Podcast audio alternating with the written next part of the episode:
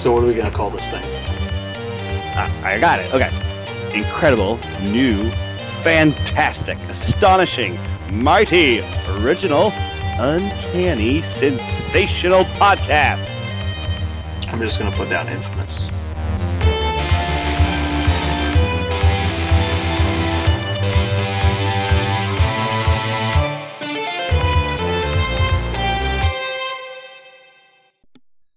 And welcome to Infamous, the audio podcast. This is Brandon or Mutilus on the forums. And this is Parker. Go by Tweak. This is Jeremy. Uh, go by uh, Inhumans forward slash better than A Force forward slash hashtag. What are you talking about? We we figured it out definitively, Brandon. Inhumans are better than A Force. I don't know. I literally don't know what you're talking about. Oh my god. You know. You know. You felt it. I don't. I explain to me. I literally don't know what you're talking about. I beat your ass the other day with When? Inhumans. Oh my god. It just That- didn't happen. Blacked out, woke up, models Uh, were on the floor. I cannot. I mean, Jeremy, if you think we played a game, that definitely did not happen. I, did you have a dream about us playing a game Oh that my you god. won? He can neither It's on video. Did you delete the video? You better not have deleted the video. I don't know what you're talking about. if video was lost, I certainly have no knowledge of it. oh my god. Never mind. Hashtag he fucking creates a future of his own. Yeah. I am the storyteller. I have control over the narrative. Ugh. Uh, Jeremy, however, I do think you signed in incorrectly. You need to say your full forum name. uh, what was it? J- Germager. Germager Yeah, yeah. Constagon. Jermagar, yeah, Jermagar Jermagar. Constagon. Jermagar Constagon. Constagon. Follower of non forums and non. Yeah, yeah. got it. Also, Parker, about your forum name, you say you go by Tweak. I have literally never once seen Tweak next to your name. It's always one who parks. Yeah, it is. Or Parker. It is. The forum. So I don't know why you say I go by Tweak. Is this like your attempt to not get noticed online? All It's of like if I tell them all, it's different. all of the forum names I've ever put in, all the forums have ever been Tweak. And since we always talk about the forums, but no, my uh, for almost every like profile thing, if they ask me for a profile, I almost always put in one who parks. But on forums, I always put Tweak. So basically, dead media. For all dead media, you use Tweak. Yep. But like everything else that's actually usable, you do one who parks. Yep.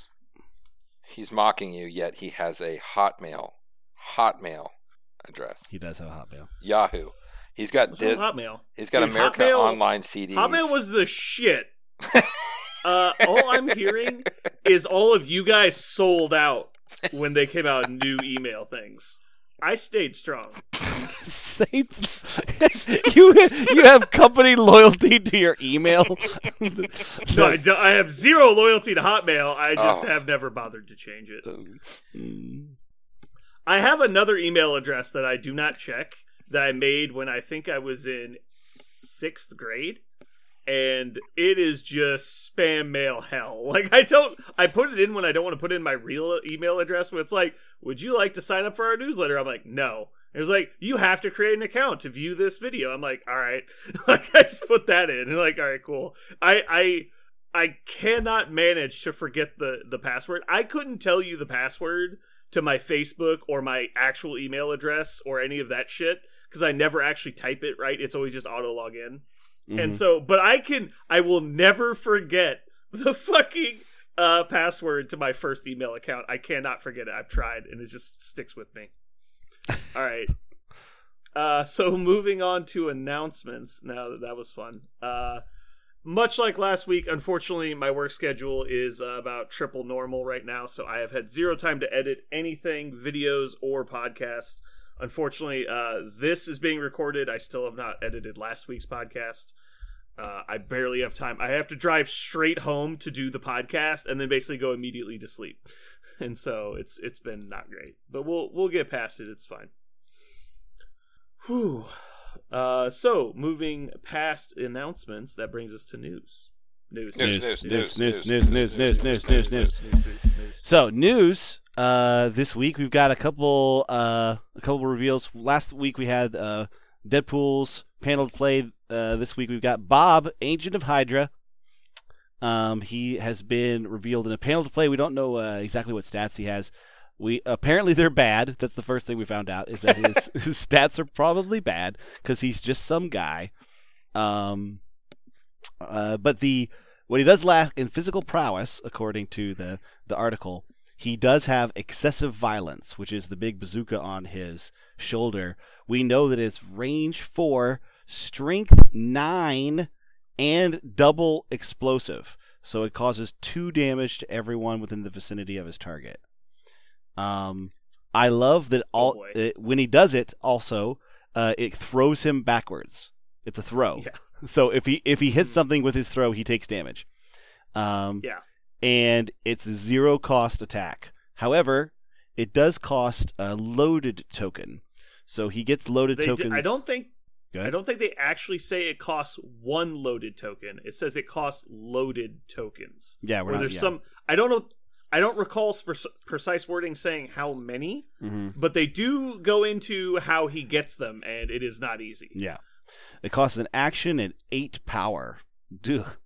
Yeah. Called Make It Spicy, Bob. power.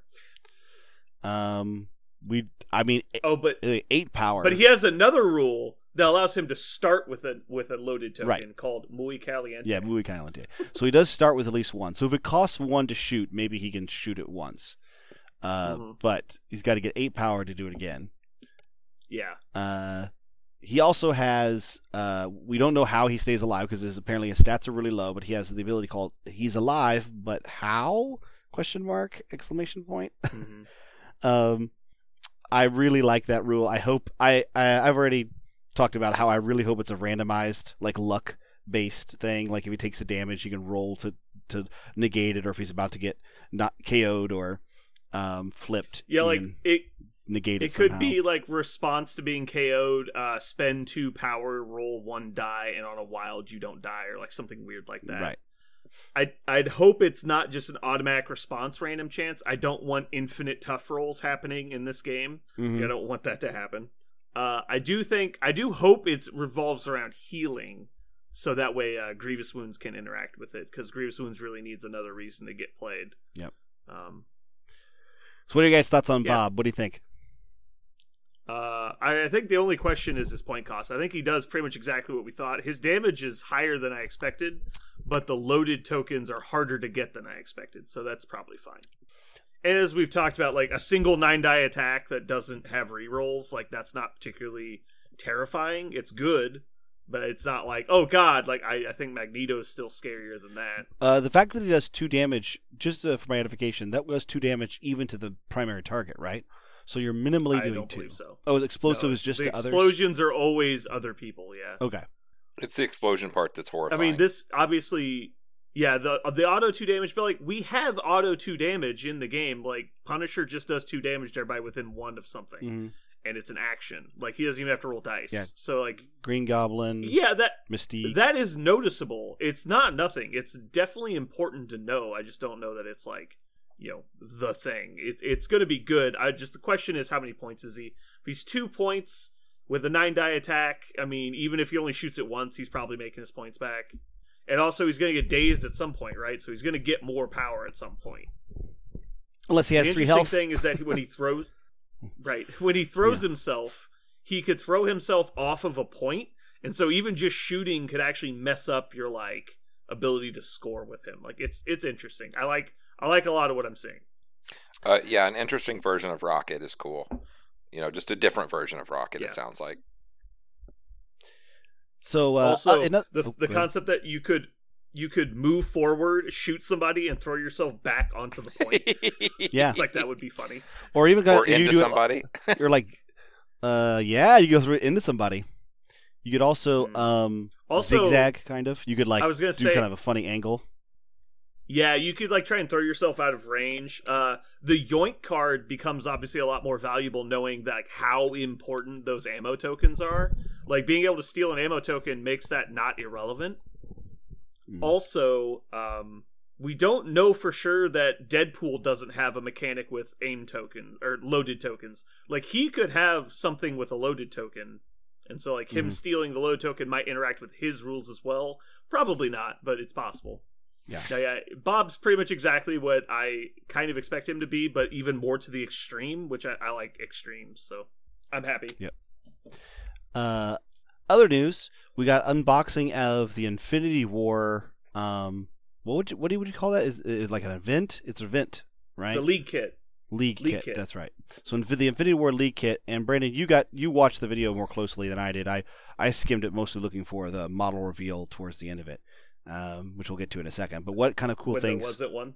Yeah. Uh, well, the, sorry, the fact that he had the model uh, gives us a little bit more news. Oh well, we've seen the model. Yeah, but we didn't know when he was coming. We- We've speculated upon when he was coming, so maybe that. that Yeah, the this- the fact that he is being painted means that they're not that far away. right. We're- So that that's exciting for me. Even if they're not in March, they'll probably be in April. the, without being rest of the ambiguous, listener, it's Quicksilver. And during the Infinity War reveal video, Sorry, uh, yeah. they also they also uh, pull out a Quicksilver and he paints it. Uh, no, no, we don't get any other information other than it is Quicksilver. But what other kind of Infinity War Yeah. reveal stuff did we see in there, Brandon? What is some of the cool leak Uh, stuff? so they did confirm the kit will be available in March, uh, and the kit is an, a league kit that um, gives you supplies for up to eight players. And so for every increment of eight players, you will need one event kit. Uh, the event kit is actually kind of important if you've played in uh, Warmachine leagues before, because a lot of our players have come over from Warmachine. They had the same concept where a league kit would would host up to eight players. It's actually absolutely important that you have a kit for every player. And so if you don't have a kit, you basically don't get to play. And so if you have 9 people, you probably need two kits or someone someone has to do a lot of photocopying. Um basically the event is you the everyone in the multiverse is trying to mad dash to get the infinity stones and to take over the power of the infinity stones. So uh, you'll get a card that is for your your player, and then you will basically, as the event goes on, it's supposed to be a three week event, I believe. You will gain mastery over the Infinity Stones as you play, and so there's a sheet of stickers every player gets. There is the character card that everybody gets, or not the character card, the uh, upgrade card everybody gets. The upgrade card basically as you play every week you'll gain mastery over one of the stones and there's multiple options for each stone and so like let's say you've gained mastery over the time stone there's like a two paragraph new rule you add to the time stone in your lists Hmm. and so you peel that sticker off and you put it on your character card and now when you play the stone you have those extra abilities so it's kind of like the ultimate infinity gems kind of in theory. They don't do necessarily the same thing at all but you're gaining more effectiveness with that stone. And then every week you'll get a new one and you get to pick from the list of options. Um, then also every player will get a new set of scenario cards. There are three extracts and three secures for each player. You get one copy of each for showing up. You get one copy of the sticker sheet for showing up. You get the upgrade card uh, and then the the mission cards specifically center around the infinity stones. And so it'll be like there are mind stone fragments on the table. You have to collect them and things happen. And then like you can use the mind stone on people when you have one of the tokens. Stuff like that. They're not meant for normal play but you they said specifically if you if you get permission obviously they can be used. They function as a normal mission would. Okay. so if you want to play those with your buddies, they they're the same point ranges that look like to me they range from about 16 to 20 points. There's 3 of each so you can play with them, but they're the ones you will be using during the league. So they're Uh, not so going to be. everyone gets those, you get to keep those. So they're not going to be in. A, but they're, they're, not, not going to be in the official, official. missions. Yeah. Right. They're different colored and everything. They have like the blue space background look to them. Um, and then there's also a bunch of cardboard tokens that you get for the mission stuff. Good. I'm glad There's there's going to be more cardboard and things. tokens. I was going I'm to really say can't glad. be Yeah. Can't Well, be an be- FFG slash. They're M- event SME. tokens. That's good. That's cool. I hate you. We need more tokens. Yeah. So If I Uh, recall, I actually remember seeing the little uh I can't remember what they're called. It's like amplifiers or disruptors, but it's the things from the Thanos uh, Infinity Mission or Ultimate Crisis, and that uh, you use against Thanos. It looked like those came on the token sheet as well. So there might be like an ultimate, like we have to fight Thanos kind of thing in there. I just I didn't get we didn't get to see that. So uh, the point of the league is that any stone that you have in your list gets stronger over the course, or rather customizable uh, over the course of the league. That's like the the way They that it did- affects your list building. Yeah, he was kind of vague about it. I think we have to wait and get the actual cards, Hmm. but yeah, it explains how it works in the event kit. But basically, you will get upgrades on the stones, and it might be that the missions come with the stones and you don't have to buy them. But it, that wasn't explained very well. It was kind of just like teased. Okay. Cue Doctor Strange, paging Doctor Strange. I want to make. Yeah. I want to break this thing open. Yeah. So that I guess that that's pretty much our news. Other than of course we got a Quicksilver model, so he's likely coming out next uh, or soon with Scarlet Witch. Um, Right. Um I'm expecting X Force, like we talked about, um, but I could see them dropping Scarlet, the the Twins pack, and Sinister at the same time. I don't know that they will, because there'll only be four boxes. Because it'd be Cable and Domino, Deadpool and Bob, the Twins, and then a single box of Sinister. And Sinister might be later. We just get the three, but that's also obviously be fine. Mhm. It's just that he was in the video, so I kind of assumed it'd be all at once. I bet it will be all at once. They've set a precedence with putting out that many models at the same time. and the last two releases have only been two boxes so we're we're kind of behind schedule technically for releases not that i'm complaining at all i like the current release pace Yeah, that's true. like we were so waterlogged with models for a while it was like oh my god i can't even get these things assembled in time and now it's it's been what is that we got we didn't have anything in december right or was it january we didn't have anything January. we didn't have anything in december or is it so December? uh Nove- the Yeah. second week of November until the second week of March, that's 4 months we got four box sets. Mhm. It's I'm surprised that they he painted Quicksilver instead of a a cable, for example, that kind of thing. That, that leads me to believe that they're that Quicksilver and Scarlet Witch could be in the same time. But Yeah. I guess we'll see. But at the same time, I think he painted She-Hulk before we got X-Men and that was a little bit later. Mm. But I mean, obviously the next release, but at the time it was still like two and a half months ahead of release. Mm. I just remember when they did the X Force video, uh, they showed the product code for the twins, and it was like CP63. And I was like, if I have to wait six months for this fucking shit to come out, I was gonna be so mad. But it looks like it was just a random number they put on there. I don't know. Oh, uh, there is one more bit of news that I totally forgot. Uh, updated uh, faction affiliation list got updated when the Oh, when true. the Inhumans came out. Uh, the only mod It was just so long ago. Yeah. The uh, the only modification we got was uh, two Inhumans that weren't uh, on the original. Uh... Actually, are they on the card in the box? I didn't even look. Yes. They They are are. on the card Okay. in the box. So yeah, Beast and Ronan the Accuser are both on there. That makes sense. Ronan is a Kree model, uh, so that that's very much uh, part of their mythos. And Beast has been um, an unofficial uh, uh, guest of the royal family several different times in different timelines. So Beast is constantly around.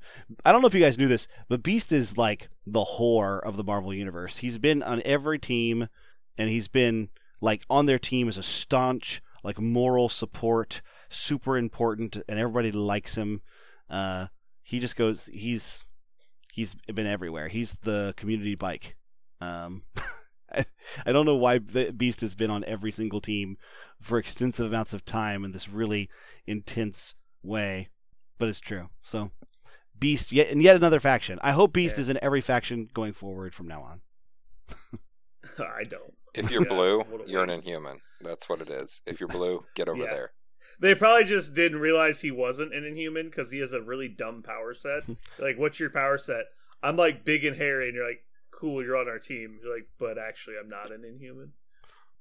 I, yeah, I didn't smoke any of that, guys. And they're like, no, you look like you did. Just come on over.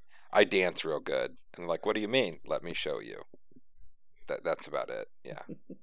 So yeah, there's yeah, my I think uh, Ronan being added to the Inhumans is actually relevant information.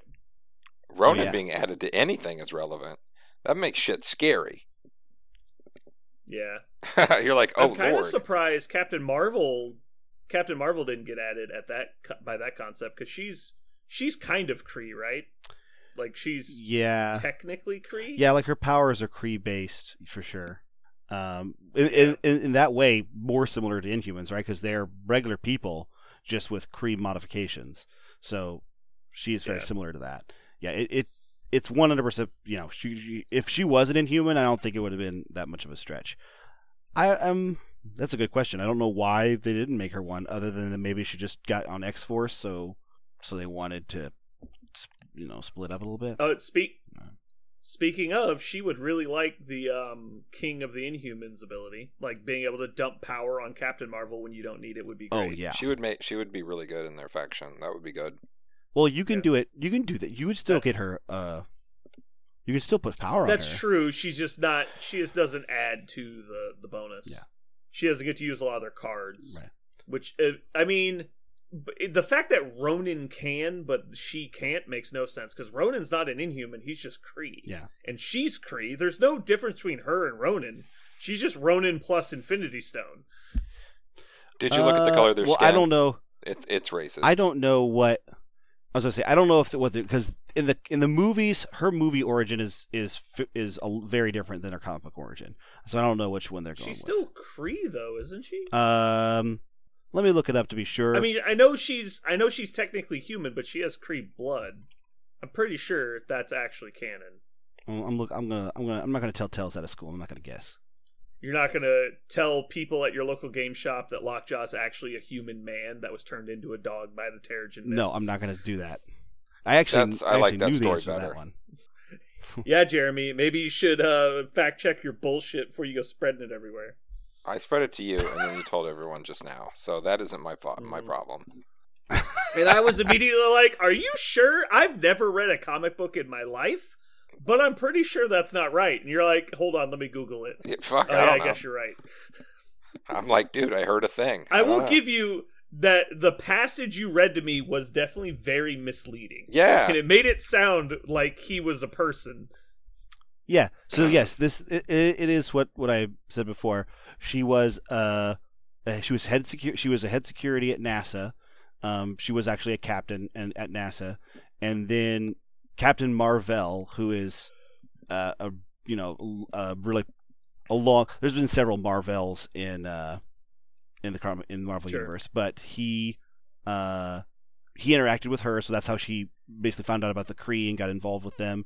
And she was accidentally subjected to this um, device, and it mutated her on a genetic level to become a human Kree hybrid superhuman warrior, to be similar to Marvel, just the a superhuman warrior. And yeah, that's that's how it happened. Because Marvel was the original Captain Marvel, right? Right. And, but he was a Kree. Yeah. He was a he was a Kree super warrior. Yeah. Yeah. Yeah, he was like Ronan, where he's just Right. like a badass. Yep. Is there a reason Ronan's such a badass other than he's just Kree? Like, are all Kree just Um, that badass, or is he like their Superman?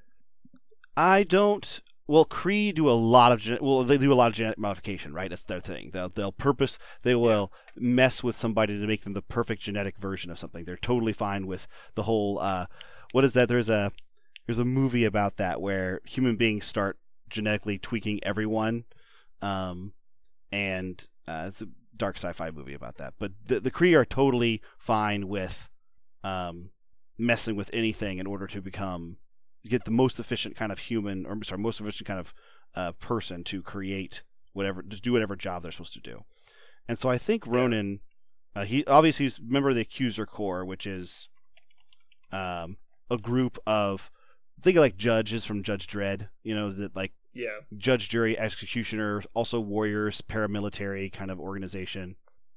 And yeah in the the cinematic universe paints him as kind of a zealot but in the in the marvel universe he's more of a, a patriot like he's very much a a, Yeah. a, a Kree just a Kree patriot um yeah. He, in the subsequent movies, he's kind of actually shown as just a, like a Kree warlord, basically, not Mm-hmm. a psycho.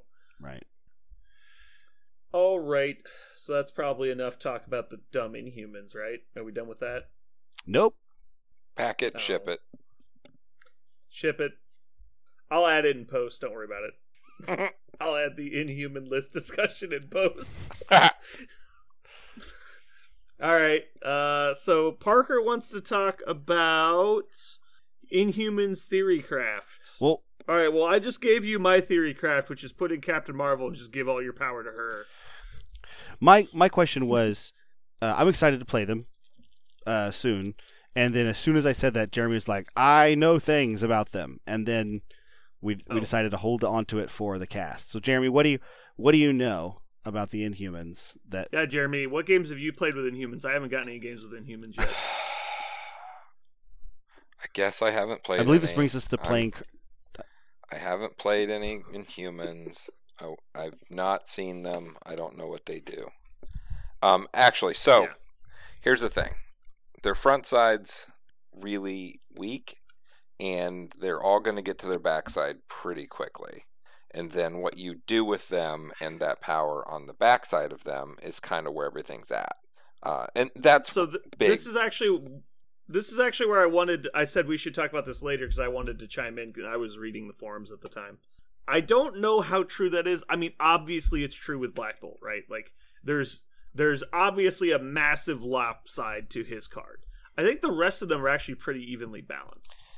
If you look at their cards, they're about average. Yeah, but that's the thing. They're average it's just- or less than average, which means that. No, I'm saying like average, like between the power of their two sides.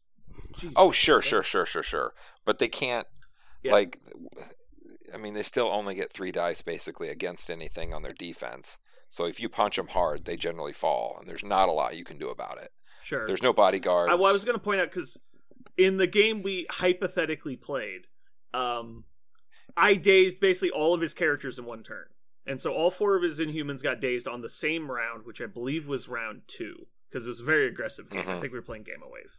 Yes. Uh, so I daze all four of his characters, but then on the following turn, I lose the game because I have no one to activate because he has priority. Uh, everyone's max power, and he's like double activating. I get one activation off that turn, I think, before he basically dazes everyone. And and then on turn four, the the turn where I'm supposed to bounce back, I kind of flubbed my only important roll of the turn, and so it was just like Valkyrie went into Black Bolt and couldn't do anything. It was just like, all right, well, the game is basically over. But I think that was more of a function of A Force. A Force is really dangerous in the early to middle game and is just completely worthless late game because it's basically how many good, efficient, cheap characters can I get in the list and protect all of them with She Hulk. And as soon as She Hulk dies, the list just falls apart Mm. and that's that's like the four games I've played. The second She-Hulk goes down, you've lost. If you haven't built an insurmountable lead, the game is over huh. because you your list is like you have a bunch of glass cannons at that point. Like Mhm. female characters are designed to be fragile in most games. And that's you can call it misogynist if you want, but like that's just true in a lot of cases. She-Hulk is obviously really tough because, you know, she's She-Hulk. But then outside that, like Angela is your toughest character, and her crowning achievement is have 13 hit points. Like, yeah, she's noticeably above average, but she's also five points. So like she's supposed to be noticeably above average. It's like Captain Marvel is your second most tanky character, and once she stops getting power from She Hulk, she's basically worthless. Like she doesn't do anything. Valkyrie falls down to a stiff breeze, and it's just like, what now? Like I've been I've been supplementing my my imaginary defense with with like selling my future for right now with She Hulk because you're stacking damage on her, and eventually she's gonna go down, and when she goes down, you know now all of my pieces start falling. Yeah. Um, yeah, that's that's my opinion of A Force, and so I felt like that might have reinforced the concept of Inhumans being stronger late game because I think they are a little stronger late game, but I also think that A Force is weak late game. So it's just we we played like a self fulfilling prophecy of a game, which Mhm. was I super win early and you super win late, so it Mhm. just made it not interesting. Yeah. I, I just wasn't prepared at all to see all my models drop in one turn. Um, that kind of like, I, I, I've never played a list that did that. Because nothing seemed like it held up at all initially. But their retort was super strong. And their cards, I liked all the tactics cards. They were pretty cool. Um, and everything just Yeah. kind of worked together. Um, so I mean, all the things that you expect to happen kind of happened, in that Medusa has a shitload of attacks, and they're all pretty good. Uh, Crystal has a handful of attacks, and don't let her laser beam you. Like she's got a beam attack that is serious business, um, and it, it's really good. The dog, the dog does what he does. Um, that I think of th- everything in the list, um, Lockjaw is the most complicated and most interesting piece of that list, and probably most people's list going forward, because of when you have to activate him and the things that he has to do to be worth the three points. Because I don't think every list he's worth three points. Yeah. The the problem runs into is if positioning becomes not super premium, he's not worth his points. hmm So there has to be situations when the the teleport is super vital, and if it isn't, then you're just wasting points. And you have to also basically have a babysitter with him. Like if he activates and there's no one within range of, to get his bonus power, he can't do shit. Like he only gets one. Yeah. He can't do anything with one. Yeah. Um. So you're you're he's a three point model that really uses three plus. So even if you babysit him with a two pointer, you've got a five point package that can be pushed or murdered or thrown or whatever. So the more you look at it, the, the more complicated it kind of gets. And he's really the only model where every time I would look at the table, I'm like, okay, he's really the piece where I was like, I wasn't sure what was the right way to use him. And I mean, it just happened there in humans, and it all, you know, we were playing gamma, so everything was wedged together, so it really didn't matter that much. But on a uh, a spread out scenario, it could get tricky. Hmm. You wouldn't think it. Yeah, I don't know. I I was just gonna say about Inhumans. I I feel like unfortunately the leader of the faction is the guy you would end up cutting from a list if you had your choice. Like Black Bolt is cool, and I don't think he's bad. He's just very inefficient for points. Like there's going to be a handful of games where he's absolutely amazing. I think there's going to be even more games where he's kind of meh. And so it's just like what? Like what do you do? And so like you're you're locked into taking the expensive model. And then you're pretty much locked into taking Lockjaw because it's like half the point of the faction it feels like is to have that amazing support piece. And now it's like, all right, well I've got an arguably overpriced model and a model that is support only. So now how do I fill in the rest of my efficiency? And it's just like, well, you add in as many three point characters as you can, basically. But that doesn't work in Inhumans because you only have Crystal. Well, I think yeah, I, Yeah, I really think that your list starts Yeah, Beast. at twelve points. Yeah. Be- Beast is a thing. I mean, I didn't mess with him, but he, I mean, Beast has tons of movement, um, but you also have Lockjaw, so movement isn't that big of a deal. Um, Yeah. but yeah, by the time you're done building your list, you're looking think- at you know five and three. It's like twelve points. I feel like Yeah, I would I- think Ronan would be good with a lot of that stuff, but it's he's also expensive. actually this is one of the things I considered with Ronan because of Black Bolt's ability. I wondered if he wasn't also a really strong target for Black Bolt's ability. Maybe making judgment happen a little bit more often without the Power Stone. Like you might be able to actually take him at four points. With the Power Stone, he's such a monster, though. He's so str- he's The so problem- much stronger than a five point model when he has though that that Power Stone. the problem I have with the the whole inhuman leadership ability is that all of your characters need power. It's not like you have a battery that doesn't use their power. Your only Right. argument might be Crystal, but Crystal actually has spend four gain an attack action, which is super premium. Like Mm-hmm. I don't I don't know how you're supposed to like just throw power off of a character. I guess if someone gets absolutely blown up early and you have a bunch of like power for damage stuff, then yeah, I guess. But I mean, it just seems very lackluster and inefficient. Realistically, we all know their faction ability is the one reroll, right? Like that's what we're actually talking about. Right. Like if their faction ability is everyone could reroll one die always, then that would be better than the one they have hmm it's they just couldn't do that on every character in the game and so they'd much rather do the power sharing thing Right. i don't know i mean there are turns it's useful but it's not like it's not like storm's ability which is useful literally every turn of every game hmm. No, I agree. I agree. But for people, I mean, for like myself, and I've, I've said this many times, for me, I like models that allow me to fix my screw ups.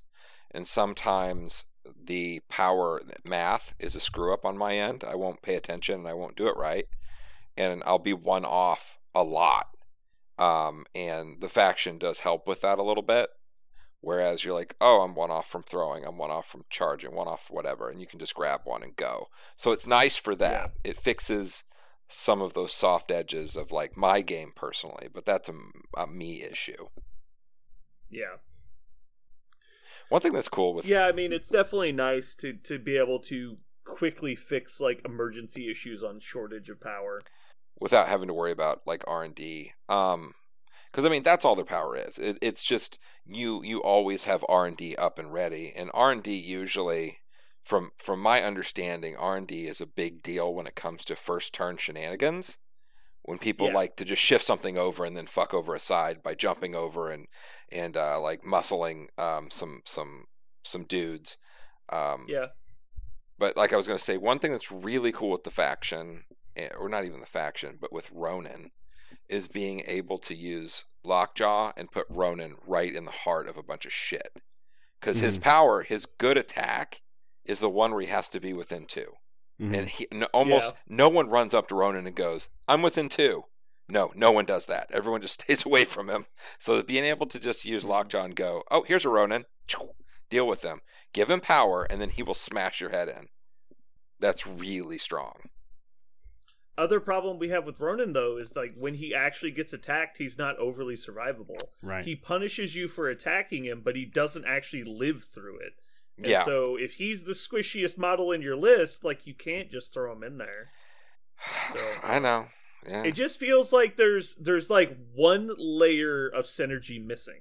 Like I think they're okay. I just don't I don't see how like I play Wakanda and I'm just like this faction does not seem possible that they're as good as Wakanda. And Wakanda is like one of the older factions. Mm. well, I mean, I, playing. don't I just Yeah, playing. they're probably they feel we, go ahead. Go ahead. No, I was gonna say. So the comparison with Wakanda is a good one in that you look at um, rerolls and you say, yeah, the faction just gets a reroll. You know, you get one reroll with basically attack and, and, and defense. That's great. A reroll. Playing against Wakanda, all you do is see rerolls. I'm going to reroll hmm. three of these. I'm going to reroll two of those. Yeah. I'm going to, and it just blows your mind. They get so much, and humans don't get anything like that unless you throw Shuri Yeah. in there, and then you can start getting the mechanic going, and that You might start using Wakandan models, then Exactly. you can get Wakandan level rerolls. Yes. Yeah, no. The problem the problem you run into, I think it is a really good parallel because Wakanda has more rerolls than Inhumans. They also have a ton of board manipulation, but the Wakandan board manipulation moves enemy models. The Inhuman board manipulation moves friendly models. So it's a mm-hmm. huge amount of re- of maneuvering and rerolls on both sides. But one side has obviously more rerolls and I would actually argue more important board manipulation. Like moving yourself is good, and they that is really strong. But the what's the ability for the Inhumans to move enemy models is basically Medusa. Pretty much. That's pretty much it. Yeah, and she has she can push at range three, or she can place you at range one. Be- Beast has a throw, two? I think. I think yeah, Beast has a throw and Medusa. That's that's what I think that's it. Let's check. I'm curious what I- Beast's throw is.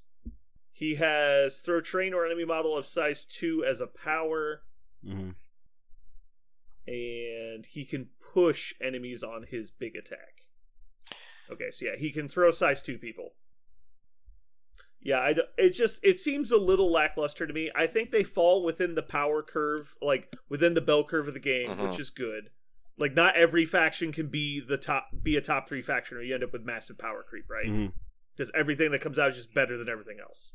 Uh, but I don't think like I feel like this is a lot like Ant Man and Wasp. Not that they're as bad as Ant Man and Wasp, but it's like the people that are going to play Inhumans are probably the people that love the Inhumans, which is fine.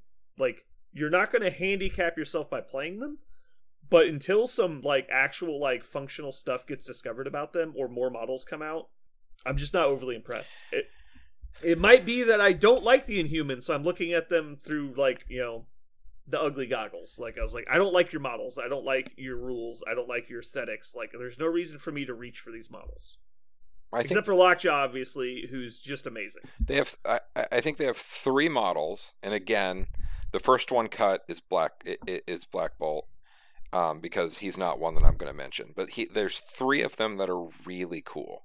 Crystal's a long mover with some crazy cool attacks. They're not awesome, but they're good. Very, very solid. So you have a long mover with solid shit. You have uh, Medusa, who is ridiculous. She's a four point model that's worth four points every day. Now, is it fit your list every time perfectly? Maybe not, but I would argue that it probably fits your list just fine. Um, and then they also have Lockjaw. Those are three solid models that are all within that Inhuman framework. Um, it's got to mean something. I, I don't know what it means exactly, but they're all really cool. It really blew me away that Medusa wasn't a leader. It feels like we're moving into the age of double leader factions, hmm and they literally have a king and a queen, and the queen didn't get a leadership ability. Because we're about to get Captain America 2, which is Falcon, who's probably going to be a leader for Avengers.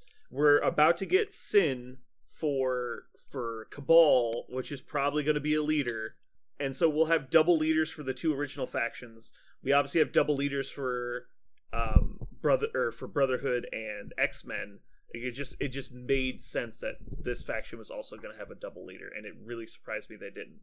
And the only reason I was thinking they might not is like, well, what if they just stay four characters? They already have six characters in their faction. Like, hmm why why don't they? I can only imagine they're going to add Yo-Yo and Captain Mar- or Miss Marvel later on, if not Quake. Like Quake and Yo-Yo would obviously be an easy pack because they could be Avengers and uh, Inhumans if they wanted. I don't know, it's just odd. I also see them doing uh, Shield at some point, like as a faction. I could see that.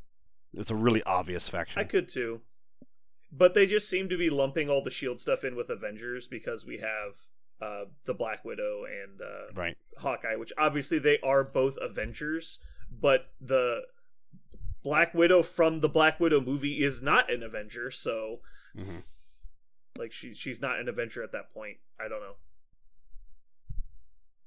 So anyway, that that's why I think about the Inhumans. Did we actually come up with any good theory craft, or we just talk about them uh, like in practice? Well, I, I, that's what I wanted to know about. Honestly, I wanted to know what, uh, what you guys saw when they hit the table.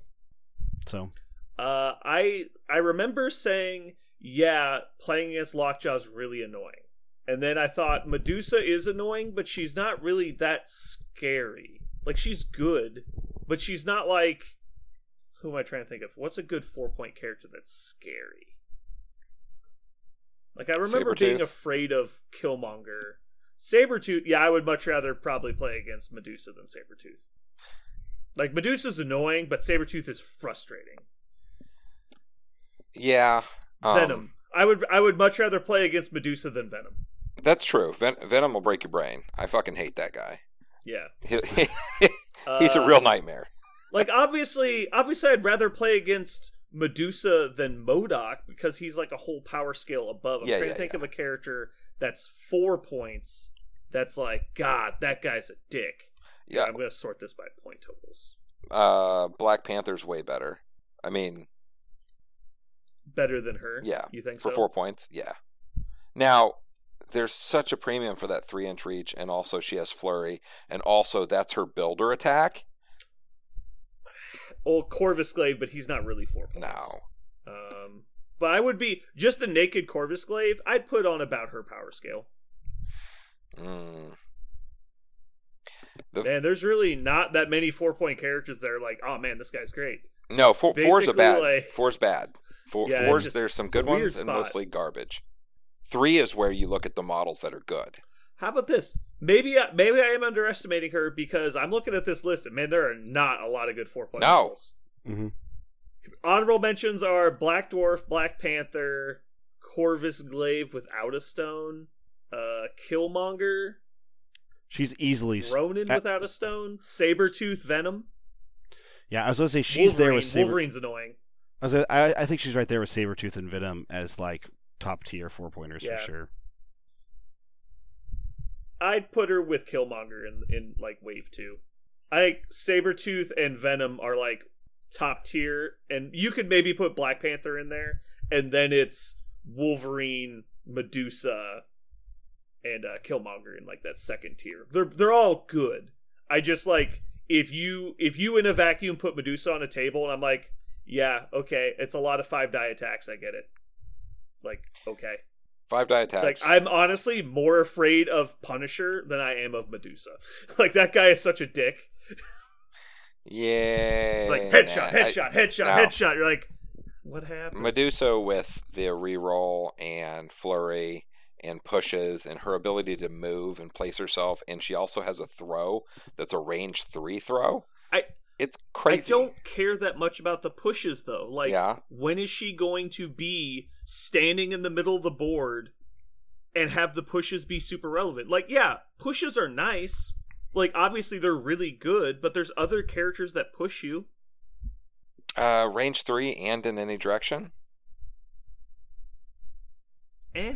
Okay, yeah, I get that you push me. Like, that's nice, but like, she's not going to like move in and blow up important characters. Well- like the the wild is nice. Do you know how many times you're not going to trigger the wild? Oh, I trigger it every time. Doesn't matter. Like, you didn't. You missed it one time, and guess what happened? I did miss you it. died. like, Fine, I did. it's like, oops. I missed, and then she just like falls down. Yeah. You're like, oh, someone gets to attack me back. Game over. Yeah, it's weird. I it, it seems like there's a tactics card or something that's going to come out that's going to be like, you know, flip all your guys back to healthy for some stupid reason. Like cuz they just don't they don't hold up. They seem to love being on their backside. I, don't know. I think they're okay. Like, I mean, yeah, they're better than several other factions, but I don't know that they're like a standout. They're they're they seem like middle of the pack, which is fine. You you can release stuff that's not Yeah. the best stuff in the game. I, I wasn't. Yeah, I, I, I, I didn't. Uh, my question was not are they OP because I only play OP factions. Um, it was. It was really just. well, is there I'm, something I'm that trying you- to say with the Medusa thing is that she doesn't have that level of fuck. How do I deal with this? Like you look at Medusa, you're like, how do I deal with this? Like you go kill Medusa. just- yeah, kill Like, her. that- that's how you deal with it.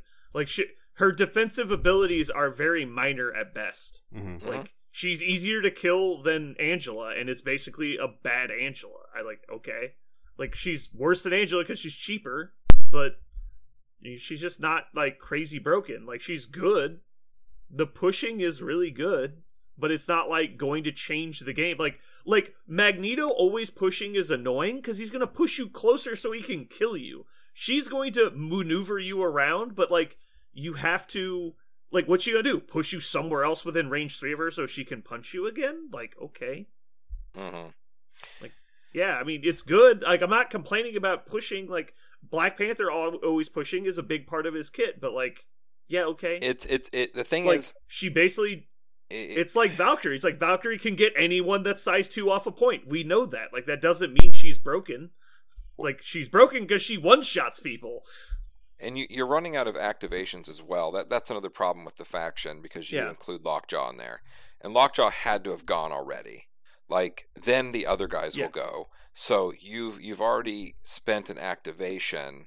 So then your opponent's going to go. It, it's tough. It's very hard to get those pushes Mm-hmm. and to kind of get people off points at the right time. It, it's it's. I do think Medusa is pushing the upper end of what is balanced with the because she's got 12 hit points. She's got a reroll on all attacks and defense rolls. She has a minor immunity, but really you're talking about she has a range 3 attack that has flurry and push on all of the attacks. Mhm. So that's obviously great. Like potentially attacking four times around with a 5 die attack, especially adding an additional reroll on top of it is really good. Mhm. It is really good. But like now you look at okay, what's Thor's problem? Thor has a six die attack that has a throw on it, and people don't play Thor because Thor is good. They play him because he's the leader of the Asgardians. Mhm. Like, so her attack is worse than his, I would argue, right? Like Thor just punching you is better than Medusa just pu- punching you, right? Uh, I don't. I don't know, man. The flurry and it's a builder. With- he doesn't get No, a I will- flurry. Yeah, but it's it's an extra die and it has a throw on it. Like him triggering his wild means you're probably taking like four damage. but he is going to. Yeah, yeah. If you have an ability to manipulate his dice, it's much much better. But because she's always manipulating one. But yeah, I see your point. I think she's a great four point model. I would, you know what I mean? Like she's just She is a good a great four pointer. I, I literally just said she's she's like up against the cap of Mhm. what you can make a four point model. Yeah. My only point is like she doesn't like go beyond. Like what she does is what she does all the time. And so she doesn't have the like the ace finisher move that a lot of other characters have. Like she doesn't have the well I'll spend 2 power to re-roll this attack. Like she doesn't have that. Mm-mm. Like I need to put damage here. Like she's kind of just at the mercy of like my averages are above average, but I have no spike. Like, so if you run into a time where it's like, oh, I missed both flurries, well, that's like half the damage for your fucking team because Medusa is balanced around doing so much damage. Like, it feels like that's the team is like, well, I'm only going to actually deal damage with two models, so these two models need to do a shitload of damage. Hmm. Well, I think that's where the rest of it comes in, in that you've got the dog pointing a model out, throwing an extra die in there. You've got the reroll. You've got, I mean, Black Bolt's got the ability to throw an 11 dice plus an extra die. Like, I, I mean, it's in there, kind of, sort of. I mean, but Yeah, but I mean, that's not an inhuman thing. yeah, no, it Lock, That could be- Lockjaw can do that for anybody. It can be any of that, yeah. Yeah. Yeah, I don't know. What is it that intrigues you with them, Parker? You just like the you like the Black Baltagon Carnagor or whatever the fuck his name is. Oh, here, wait. Let me do this. Let me do this. Hold on. They're new. Oh, okay. I did it. Uh, new and shiny Sold. is good, but uh, honestly, the it's uh, I've, I've said it a bunch of times on this podcast. My favorite thing is consistent rerolls. I I like knowing that yeah, rerolling one dice may not be something that I'm going to see um every game. Like you know, good old Blackagar Boltagon may only ever reroll something into something important once or twice or maybe never. But over the course of many games, if you're willing to stick with it, you will see that average like play out. It becomes better the the more you're able to play it and the more dice you're able to roll, the more times. So um getting them to roll more dice more often, taking advantage of that single reroll. I really like the reroll mechanic. Is the reason why I like Wakandans. And maybe maybe uh, I should just you know stick with getting better with Wakandans because I would enjoy how many rerolls they get and the fact that they also control scenarios uh, really well, uh, denying scenarios Yeah, really if, well. if you just want to reroll dice, you should uh, 100% play Wakanda instead of Inhuman. Uh, I mean, but they, is- they, so- they, also have so many more dice. they also have new model smell on them. You know, they're new they're new stuff. And and the thing is, is you could you could crack it wide open. I mean, they have a tactics card that allows everybody to re-roll one massive re-roll per per per that round if they pay for it, and then they also can take Shuri with them, and they also come with the native ability to re-roll a die. So I mean, they can get more than their share. They can get more than their share of dice rollings.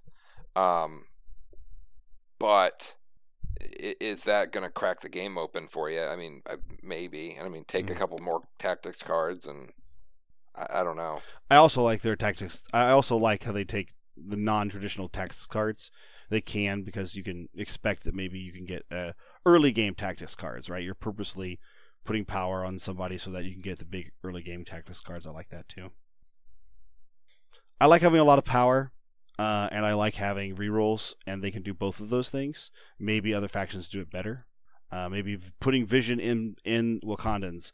I've already built that list, right? Avenger Wakandans. I've already built that list, and I I like it a lot because it's got a lot of power and a lot of rerolls, and this faction seemed to do it also. So I was interested in trying it out. I think they're fine. I, I I think hope they're you have a bad time. Yeah. They've got one of the coolest tactic cards ever, though. What is it? The the Terrigenesis card that you explode when you're holding a thing and can drop it. That one's to me really funny. Yeah. I just did it on She-Hulk just to put is some more damage on you. I'm like, just do it. Yeah, it's like roll roll four dice, you take damage equal to the damage, and Mhm. then If they die, you if they die, you get two victory points. Yep. yeah.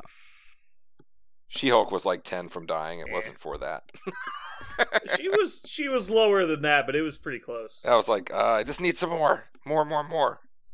Yeah, it was I think impossible to kill her, but it was Yeah. she was low. All right, uh, so that's the end of the Inhumans. Finally, we just wasted about forty minutes talking about Inhumans. Delete it. Um, yeah. All right, so it's gonna move us into from the forums. Forums. where I go online and make fun of people for asking dumb questions. No, just kidding. Uh, this is when we go online. I find uh, interesting judge rulings or just things I think people should know, unofficial rulings from the forums, and I disseminate them to you lovely folks at home. Uh, so, first one we have today. Uh, if Ronan the Accuser is damaged and would subsequently be dazed or KO by an attack that generates another attack via the flurry rule or other such effects, does Ronan the Accuser stay in play until the attack is finally resolved, and then make his or make his attack? And therefore, would he be allowed to play cards like Sacrifice on the flurry attack? If you're unfamiliar, Sacrifice is basically an impromptu bodyguard from a tactics card. So the situation is, uh, let's say uh, Valkyrie Dragon Fangs Ronan. And on the attack, Ronan would be dazed and Valkyrie triggers Flurry. Uh, so all effects resolved. Ronan's ability to, when he would be dazed, to make an attack triggers, which means he stays in play until after the attack is fully resolved, but then uh, Valkyrie triggers Flurry. So the attack isn't fully resolved yet because after that attack is resolved, the attacker's effects go first, and Flurry triggers, giving Valkyrie another attack. So during the other attack, she's obviously going to target someone else because Ronan is already effectively dazed, even though he's technically not. Uh, so she then gets to make the flurry attack, but because Ronan is basically in stasis due to his rule, he can play tactics cards like Sacrifice to redirect the other attack back to himself. so that's an interesting thing that happens. Uh, and then Ronan resolves his attack and then is dazed or KO'd subsequently. So that's fun. Always good to know. Keep that combo Um, in your back pocket. Yeah. Yeah. Uh, Ah! next, next question is next question is effectively the exact same question. Oh, God. Uh, Ronan the Accuser is KO'd by an attack. He triggers the Accuser, advances, and attacks prior to being KO'd. After the attack is resolved, can, and this is where we wanted to wait to talk about this later, Lockjaw use last minute save to prevent the KO. Yes, you can. So you can trigger the Accuser and then prevent the death from actually happening. Oh, that's cool. And really easy to do. Yeah. Uh, th- this is where uh, last minute save gets errated. and so, yeah, we were talking about this earlier last minute save and uh, things people have been doing within humans. The interesting things people have been doing within humans is uh, taking Lockjaw out of Inhumans and playing him with good bottles. That's been what's happening. Mm. Uh, so basically, uh, last minute save is dumb because I think it was it was clarified that yes, you can last minute save on cards such as uh, no matter the cost and uh, all you've got and um, deal with the devil and um, Oh, jeez. should I keep going? Like all of the things that daze you or kill you, you can last minute save, uh, which is dumb Yeah, because you're like, yeah, I really need Ghost Rider, Ghost Rider to all you've got, and then deal with the devil, and then you're gonna last minute save the guy you deal with the devil, so neither of them die. Play That all seems you've bad. got and end up with with more models than I started with. Yeah. So Lockjaw and last minute that should have just been an Inhuman only card, obviously. Like I don't know how that card got printed as unaffiliated. That's ridiculous. Mm. All right. Um, I believe they said Jeremy said he saw somewhere online where they said that this is going to be errated at some point to say uh, enemy effect, but currently it does not. All right. Um, this was just a clarification question because there's not a lot of timing chart stuff that happens before the game has started, and so this question is: um, when you are selecting crisis cards, does the third crisis card that doesn't get chosen from is that public knowledge? because there's no like official like what do we do with these cards? And i know a lot of people will pick take out the three cards and have their opponent discard one. And so the question is basically do we get to look at that card so you can effectively know what your opponent is choosing from in their tactics card or their crisis card selection? The answer is no these cards are effectively made into a deck and you shuffle them and draw two cards off the top you may not look at the remaining card until all crisis cards have been chosen That's that's good. just good to know. yeah, Small that's good. stuff. Mhm. That's good. I like that. It's fine. That's very uh, what's the word? Um, intuitive. It's very intuitive that you, that would work that way, but you never know. That would be annoying Be like, oh, you Alrighty. pulled Gamma out of there. I don't have to worry about it. Ha ha. You dickhead. Yeah, exactly. like, oh, hey, I got I I discarded Gamma. Well, now I don't have to worry about choosing a Gamma friendly mission. Yeah. Like, all right. Uh, so moving on, uh, we're gonna try a new segment today. Uh, we have I haven't come up with a good name for this one yet. Um, I've tentatively named this meta adjustments question mark. Like basically, we have had the banned and restricted list for, according to Jeremy, six and a half years now, and uh, I said it's only been a few months, but he's confident seven years. So, well, basically, do we think that there's something that needs to be adjusted about the banned and restricted list? Do we think there's a card that needs to be added to it? Cards taken off of it? Does the whole thing need to be rebuilt from the ground up? Well, you know, this initially started with this initially started with the question is uh sh- what is the next tactics card that's going to get banned and obviously the answer is last minute save that card is going to get fucking banned or ratted immediately yep, that one. And you think go errata is just to errata errata to say what specifically? What do you think it's going to say? uh enemy effect uh Mhm. KO'd or dazed by an enemy effect I think is the the terminology that will be added Mhm. and that fixes it. yeah you definitely should not be able to last minute save all you've got that's so dumb Or because you could field dressing Mhm. You could field dressing a Ghost Rider. Or no, no, is there a more abusive way we can do this? You could field dressing a character, immediately play, activate them, play all you've got, and then last minute save them, and they still wouldn't be dead. You get two activations out of a dazed character, and they wouldn't be dazed. That seems bad. Um, the other one that was crazy is the Wolverine one. When he's on his backside, you go to save him, and then you bring him back within one inch. He has all the damage on him, so you have Yeah. given him, and then he Well, heals that's- to full at the end of his turn because he has healing factor. He doesn't heal to full. He heals two. Well, he'll start with the one because you brought him back. He'll have two. Yeah, so he would have three. hmm Yeah. Now, the important thing for him is obviously he adds dice to his attack rolls for every damage on him. But there's already a functionality that does that exact thing because he has exceptional healing available. So you're just adding another level of that. And obviously that's good, but it's not like, you know, unheard of. hmm Yeah, there's lots of it. Um, which brings us to the Yeah. second card.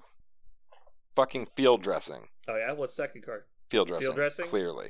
Field dressing. I I I've talked about this a lot. I don't know how you fix field dressing. I think it needs to be adjusted though. Uh, either that or just ban it and print a different version. Um I think it needs to come from the model that's that's coming back to life. I think I feel, or sorry, the active it- model, right? That I think that's the only change. The fact that play it. yeah, active model playing it would help a lot. I think alternatively you could reprint it because obviously I don't think they're going to eradicate it. I think if anything we'll see a banning and a new field dressing air quotes to, that would be released later, um, or at the simultaneous like the new one gets released and you ban the old one as it releases. Uh, I think you could do obviously the active character plays the card is very helpful. Um, you could also see maybe it costs two, but you can only field dressing characters that have already activated, or when you play it, they gain an activated token if they don't have one. That way, you couldn't activate the character that turn, Mhm. but you could undaze them. If you don't want them to be injured, you would per- maybe even heal three, and then but they gain an activated token if they don't have one. I really like that as well. So that, basically be med pack med pack for a day's character, but there's you would have to then cosmic invigorate them to activate them in the same turn. Or just say flat out this character cannot activate this turn. Like the the whole problem with field dressing is not that a character gets undazed. It's that they are immune and then kill you. Like that's the problem. It's like I've done everything I can to hurt you, but as soon as they hit zero hit points, you can't stun them, you can't stagger them, you can't sh- like shock them. There's nothing you can do to lower their damage output. You can't even move them away from your models. And then they're just so they're just gonna like Trojan horse your ass. Last activation of the turn, surprise field dressing, you're dead. You're like, okay, I guess. It's like why why would you ever attack a Hulk before he's activated if your opponent has field dressing? Like Mhm. why? Like you're just asking to get fucking 14 dice to the face. It's like, uh, I daze your Hulk. Cool. Guess who's getting field dressing? You're like, uh, the guy that's gonna roll 14 dice. Yeah, probably that guy. Even I like I like just the word when you're talking about can't be staggered. I mean, even if it added staggered, like that would at least make sense for the card. Like the dude's like wounded or whatever. Yeah. Add staggered. Then there's one less. Remove, yeah. Remove the daze token, add a stagger Uh-huh, token. sure. Yeah, I could see that. something because they can't come back stronger they're- than they started. Like that's how I feel. Yeah, exactly. That's the problem. is when you when you field dressing, it's like the character is stronger than they would have been if they were never attacked because they have more power than they would have had previously, and they haven't been fuck with fucked with on the same level as anything else. Yeah, you couldn't paste a bunch of It's like, oh, stuns or anything Yeah. on them. it's like, oh, after the attacker's resolved, throw the character long or something, or like throw the character short. It's like, well, you can't. They're dazed. You're like, oh, well, never mind.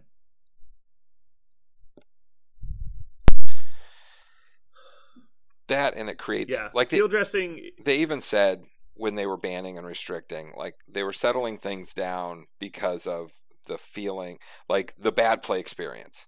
That card Right. always creates a bad. Everyone feels nasty, like when you play that. Yeah. It if you have an always feels experienced bad. player playing a playing a newer player, even if they both have field dressing, it's not going to be fair. Like that that card is going to determine the outcome of the game ninety percent of the time. That's why. Yeah. The fact that's that- why I don't like it. yeah, when you're like someone's played five games, the other guy's played fifty games. Field dressing is the game, and the other guy doesn't know. Mhm. Like so, until he gets like ten games of experience on how to deal with and play around field dressing, like the concept of like, well, it's not okay to daze this guy because he's got a buddy standing next to him. So unless I can split them up, there's no point. Like I'm better off just waiting for one of them to activate and dazing the other one. Like Mhm. Yeah, and all field dressing. That that's the part I do not like is that if you didn't account for field dressing, like almost every uh yeah I'll go ahead and say it every other tactics card in this game, if I if I didn't account for it, uh, I'm at a disadvantage. If I don't account for field dressing, the game is over. You know, it, it's just immediately as soon as you play it, it's you know you never even had your car. Gotcha, bitch. Like that's it. Like it's done. yeah, God forbid you don't account for escort to safety. Right. Like oh no, Uh, game yeah. over, man. Oh, like yeah. no one cares. Yeah. Heavy I didn't, ordnance. I didn't account for sacrifice or fucking what the, what is it called? Trip up. Oh my god, I didn't account for trip up. Right. Like who cares? Right. Like E- even Like, some of the stronger ones, like I, I mean, I've had field this. dressing was always more powerful than drop off. There was never a point in the game where drop off was better than They field they just didn't like. Su- It might have been a bigger. Yeah. It might have been a bigger negative play experience, Right. but it is definitely not. Yeah, better. they didn't like they didn't like how drop off made it like solitaire, right? Like, okay, I'm going to take a 45 minute turn right now. You go ahead and sit there and enjoy that while I'm doing Yeah. 80 things. That's why that is. Yeah, obviously that's that's not great, and especially if you have other effects. Like the rumor is there were interactions with Cable that they did not want to allow to happen with drop off, so they've not allowed it to happen by banning the card, and that way they could make Cable however they wanted to make him. I don't know if that's a true rumor, but I've heard that through the grapevine. But whatever. Um. Yeah. So obviously, field dressing's real strong. I don't know if there's any other cards there that on that level. Um, last minute saves obviously really good, but man, yeah, field dressing's just crazy. Uh, on on the topic of uh, banned and restricted list, I think was? I had an idea about this like a, two weeks ago, and it, I want to say it was multiple banned and restricted list or multiple restricted lists. Basically, one for all the healing cards and one for everything else. So that way you basically couldn't take two healing cards. And so you can ban ban the card or you could honestly just make two restricted you can make res- list A list B you can only have one card from each list. You could fucking put drop off on the heal list and it could be patch up med pack field dressing drop off and then the other list is everything else. And it's like, okay, you're gonna take drop off over field dressing? Fucking go for it. Like I don't care I don't think that. and you're not if you're not taking med pack then field dressing's not nearly as like like powerful because you can't just like activate field dress or field dress activate med pack yourself and then healing factor on top of it in some situations, or self healing in some other mechanic. Like you're not just going fucking crazy. Even the healing cards being restricted, I don't. I mean, they're not even close to as egregious as field dressing with healing cards. Like I would even be like, okay, you can release all of the cards. Everybody can take whatever they want as long as field dressing gets banned. Because those healing cards only work in the way that makes it feel bad if you're field dressing. The rest of the time you're like, damn it, I didn't kill the model I wanted to. You know, and it's not as well, I was bad. just gonna say that they the healing cards definitely have less effect over the game when there's random stops and damage, like or health moving at all. It's like when the daze token goes down, it's already too late. You can't fix Yep. anything. Like I don't know. I I personally think that we need to expand the roster of tactics cards. Like only having eight is incredibly stringent. Like Mhm. the fact that like I would give up multiple character slots for an extra tactic slot sometimes. like it's so much more important than it seems. Like it's just so stringent. Yeah. I I think we need to go to at least 10 tactics cards, which would be a pretty minor change, I think. Like overall, like you're just like, "Hey guys, you get 10 tactics cards." Nobody would care. Like it'd be fine. Like that wouldn't majorly and like new players learning the game could still play with eight tactics cards and it wouldn't hurt their game at all. Like just say it's like, okay, well the official like No. events, we recommend you play with ten. Like that that would be an easy change. Okay, so I feel like the field dressing mechanic needs to exist in the game for the game to function as intended. Like there's too many like not being able to adjust the dice spikes. I think field dressing in concept is really good. The problem is right now it's too, it's not restricted enough. It doesn't cost you enough to take the card. It doesn't cost you enough to play the card, and it's not restricted enough in like requirements for positioning to make it not the best card. And so that that's what I just think that somewhere in there it needs to become more restrictive. And so if you only got one healing card specifically, then you don't have to worry about like well now it's actually like a big deal like not getting any healing for the cost of field dressing is a noticeable cost to pay. As when when someone can take patch up and heal for 5 and you can only heal for 1, like well yeah, that's not necessarily as good. Also, field dressing would then become like a also a, a more strategic choice with your list. Like if you if you were if you were piling seven points on a model, well then field dressing is going to increase in efficiency because your ability to raise that model back up and get them another activation is going to be more than if you have all three point models. Because giving a three point model another activation is not necessarily as uh, as impactful. Um, Yeah. and so Well also right right now field dressing is obvious in every list but it it should be a choice it should be a choice and it's not right now it's just obvious field dressing selling vision models since 2000 yeah That's in the back. That's funny. Yeah. And that's why I was saying like Vision and Bucky being in lists. I think we talked about this last week. Uh, I was like, yeah, like everyone owns this model because they fucking had to buy it to get field dressing. Like it's not like we're telling people to go out and buy new models. Like they have them. They're at home. They're sitting on the shelf. I- yeah. So uh, obviously, uh, field dressing being really important. But if you had to make the choice between med pack and field dressing, and last minute save is in the meta, like I don't know. I there might be some games I'd probably not take field dressing. And like you said, situationally, if I knew that I had like larger health pools and I wasn't going to be standing next to each other, then you know med pack starts making a lot more sense. It would be cool to see several versions of it and make them all, you know, restricted or whatever. Like one of them is cheap, but you come out staggered. Another one's a little bit more expensive, but you cannot heal. And you know what I mean? Like a bunch of versions would be cool. Yeah. You could build it around your list. Well, I, I think we talked about this a little bit before, and I said I wanted to see like faction specific field dressing. Mhm. Like you can only use it in like certain like the Avengers one would be like the generic field dressing, and then there'd be one where it's like the other character takes two damage to use the field dressing mechanic. It's, but, but Mhm. it's like a cabal card, so it's like one guy is like like giving his life force to the other dude. He's like, "Get up!" i i really like that idea but i i also uh one of the things i do not like about this game is the great disparity between tactics cards in factions and that's actually one of the questions I was actually going to ask you guys next. Speaking of banned tactics cards, do you think there is a faction specific tactics card that's strong enough to ban? Um, 'cause Cosmic we already got one, right? yes. The- I was going to say, wouldn't didn't an Asgardian card already get banned? Didn't it? Doom Prophecy is restricted. There's only one banned card. Yeah. Doom Oh, Prophecy sorry, got restricted, because of the negative play experience specifically. yeah. Um, I don't know that it's actually too good, but it's definitely good. Like I've played Doom Prophecy a couple games now, and like playing it on Punisher and getting like seven dice auto fires that you get to do four times, like that's not nothing. Like that adds up real quick. She's like, here's 28 dice. And you're like, oh god. And then you like all you've got, and you're like, all right, just kidding. It's like fucking, what is that? 56 dice into your army, and you're like, well, that's bad. Like I don't like it when he does that. Jeremy, you said cosmic invigoration. Something from the Yes. something from the base Yeah. box needs to needs to go. Yep.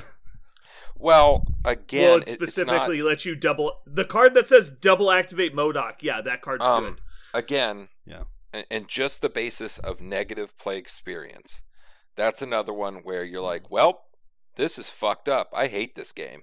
Like, and, and anything that creates that environment, whether you're a new player or not, that's bad. Like that runs people out. I will say that the Cosmic Invigoration specifically is a lot harder to pull off if your opponent knows how it works. It actually has restrictions because you have to still be within two of the person, but both characters need two power, and you do up to three damage to the person you're playing the card on. And so there's a lot of stuff like you need if you're just paying attention that so and so is within range, like Red Skull's within range two of MODOK. Well, I probably need to do something about that, especially if they both have two power. And you can just do damage to MODOK and accidentally stop it from happening. Like it is way more restricted than field dressing, but yeah, letting letting it happen is just real bad. Like MODOK double activating basically means you should just concede because the game is probably over. Same thing with Magneto. If Magneto goes twice, you're basically done. hmm Those are just really bad play experiences. Especially when- yeah, Yeah. Both of them can afford to play all you've got, where if you're activating one of those characters three times in a round, it's just like, GG, bro. like, hopefully you had a good time because this is done. Jesus Christ. And that's I just I- in I my noticed- head, I imagine I imagine the scenario that you're talking about. So they activate once, activates again, and then jumps through Doctor Strange's portal, goes and blows up another set of guys, like just blowing up the whole world Yeah. with a model. And that's actually Mhm. that's actually the the the theme here. I feel like almost all of our restricted cards, uh, the ones we're interested in banning, are all like anything that any tactics card that takes a, a really high point model that does a lot of work for a single you know activation or a single turn. As soon as you make a card that, that makes that model invulnerable, or it doesn't matter if it dies, or makes it immune while it's dead, then you activate it when you want, or you activate it three times. Like as soon as you start doing that thing, it feels awful to everybody who played four point and below models. It feels like what what am I doing? Why am I playing this game? You're you're playing Magneto the the the miniatures game. Why am I not playing Magneto the miniatures game? Uh, It's really Well, I I agree with your observation, but I don't think it necessarily is restricted to the high point models. That's just when you gain the most effectiveness from it. right. The problem is all three of the cards we just we just named the all you've got field dressing and cosmic invigoration objectively break fundamental ground rules of the way the game works. That one says days models get to activate, activate a model twice, activate a model three mm-hmm. times. Like all three of these things are not okay in a vacuum, let alone being put on a tactics card. Meanwhile, Heave Ho exists, which is competing for the same real estate as these three like god level cards. Heave Ho, And it's just like like how is this yeah, it's like heave ho, one two punch, and repulsor blast. Like repulsor blast is like actually a playable card. Those other two are just jokes. Like these are not cards. Like they're not. Like these are not. No one has ever played these cards. But like this is a good choice. Nobody has ever said that. Like even new players, like I'll just throw one two punching because I want to feel like looking through these forty cards to find one that's better. Clear, like this is cute. I'll play it. Whatever. yeah, clearly you'll be sitting there on the side of the table and you'll look over and be like, "What's he doing?" And I go, "God damn it!" And you're like, "What?" My models are too far apart to play heave ho. You're like, what? Yeah. Meanwhile, heave ho follows the same restrictions as fucking cosmic invigoration. You're like, what? Like you've you've accomplished the goal or the requirements to play cosmic invigoration. Meanwhile, lamppost. Like, what the fuck? Like, how is this even remotely Yeah. similar? Heave ho. Oh I love God. it. Heave. That's terrible. Fucking got him. Got him in one. I'm actually. I think it might be one power each, but I think it's two. It's- I'm gonna look. Uh, It's so bad. I love that they reprinted it. It's one power per. Oh, and they can only throw terrain. They can't even throw other people. If you could throw other people, it might be kind of fun. Two allied characters are within two of the same piece of terrain that is size two or less, they may each spend one power. Choose Oh. the train. Choose Oh, that's bad. one of the tr- the chosen train features and throw one. Throw a medium. It's so bad. Ugh. How about this? This is another wording nightmare just because of like who are we talking about? Uh heavy firepower. During a character's activation, it may spend two power to play this card. The next attack made by this character this turn, targeting an enemy character that is not within three of any allied characters, add two dice to the attack roll. What happens? Explain to me what happens now. Oh God. It's like, well, you see, my cousin's brother's niece's roommate's house cleaner friend said that. You're like, yeah, okay.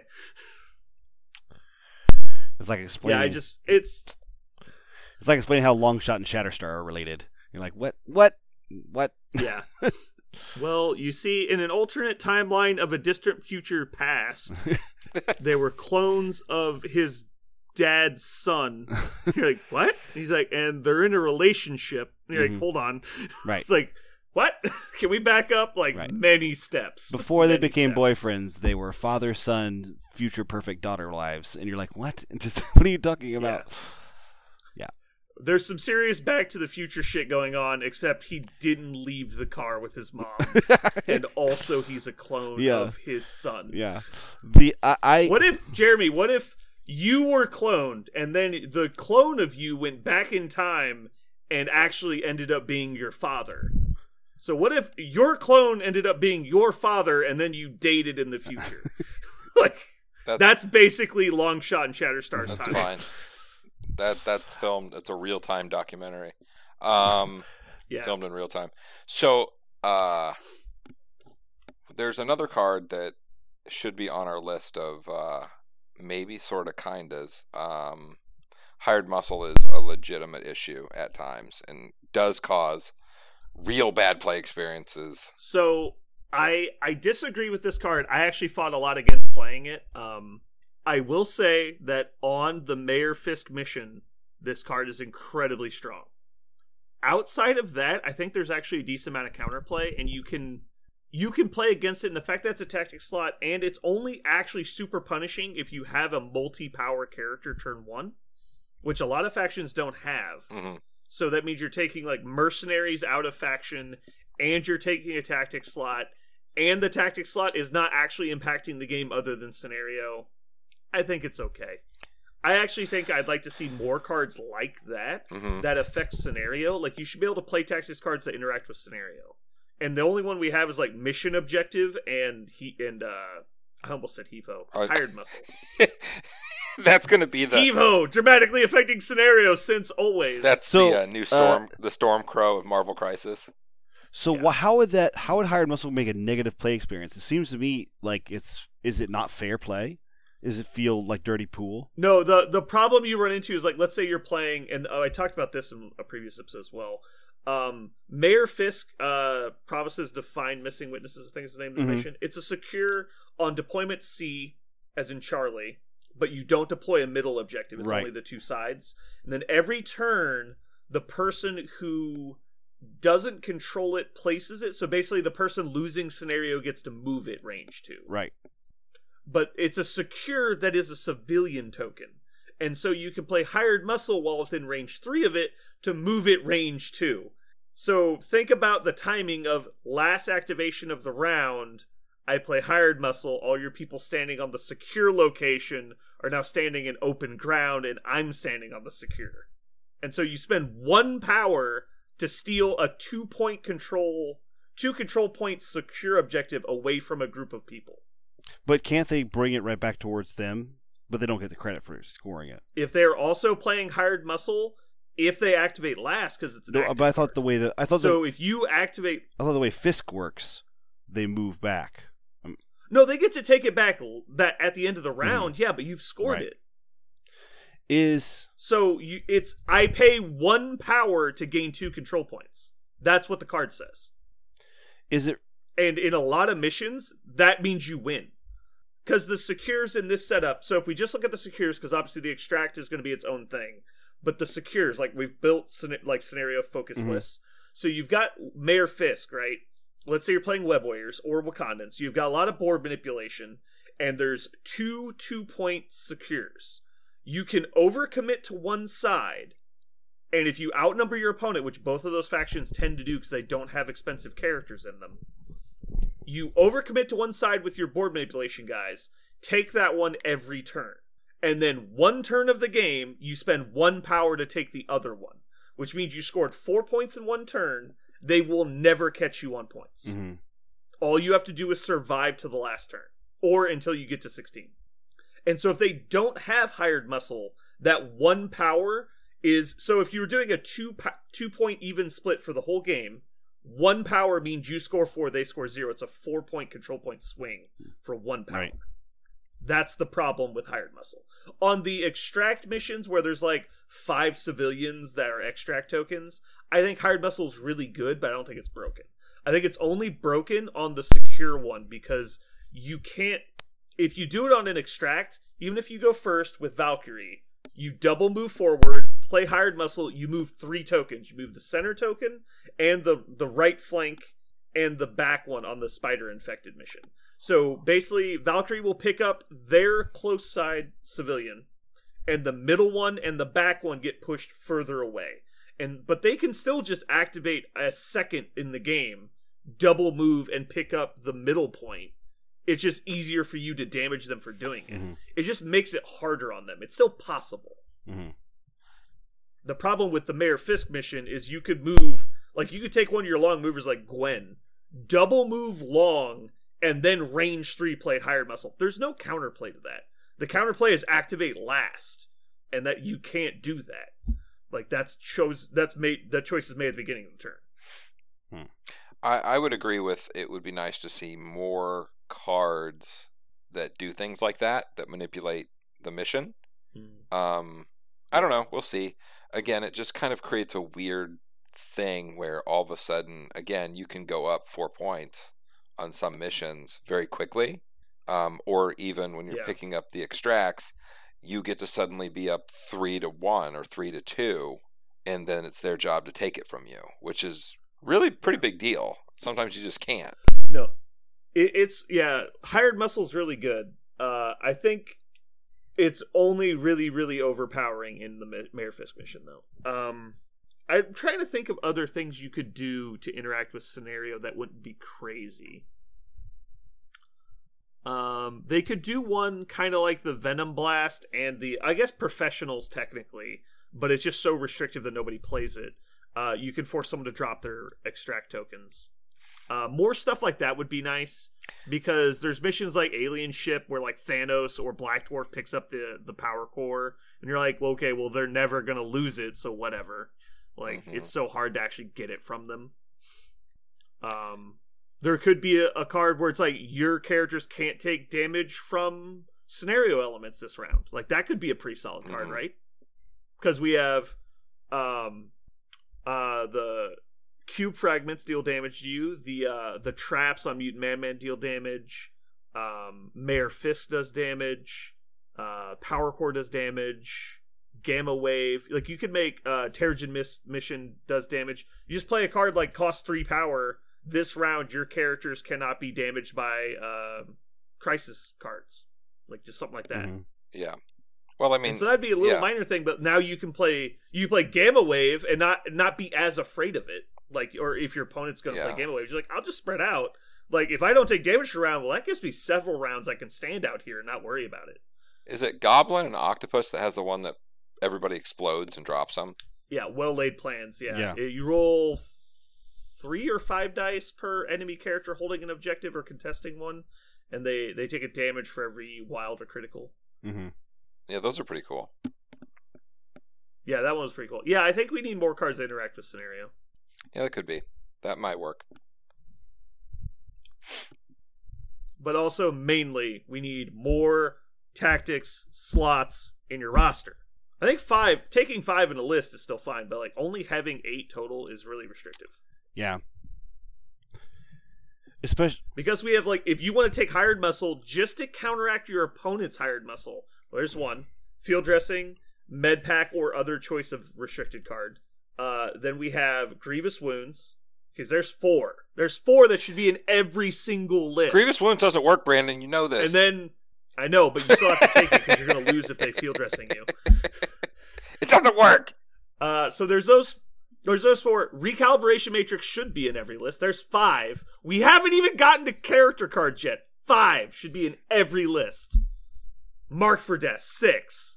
Like there's Yeah. just too many. Like you can't. It, you can't ask someone to take cards that counter very powerful effects, and then like hopefully you play against it. Like that's just so. That's just such a like a cheap ass way of game balance. Like, well, not all your opponents will have marked for death, so your faction isn't terrible. You're like, that's dumb. Like, so I play one guy with mark for death, I lose. Like, that's dumb. It's like balance the factions, give us cards. Like, it's fine. And that's to say, with all of that as well, like it's still mostly okay. Like it's still mostly fine. Like mostly. I think the game's game's very fine Yeah. right now. I think I think field dressing's the only super unbalanced thing, and it's it's the most fair because everyone has it and everyone plays Mhm. it. we all have mutual destruction in hand. Yeah, exactly. we we did have the the arms treaty of uh Shuri, but then uh someone broke. I the had to break treaty it. Mhm. Shuri, and so now everyone everyone plays Shuri now. I think we went a solid year with no one putting Shuri on the table in the store, Mm. and then Jeremy was like, "Let's try this out." Had to happen. declared. Had to happen. And then what did I do? I won the game with a heave ho Shuri list that you didn't see coming.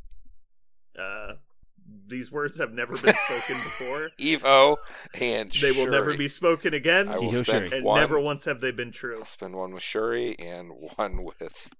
Jeremy, you you guys came up with with Jermagurt Constagon. I think that's the first sentence we've said on the podcast that has never been said before in human history. That's true.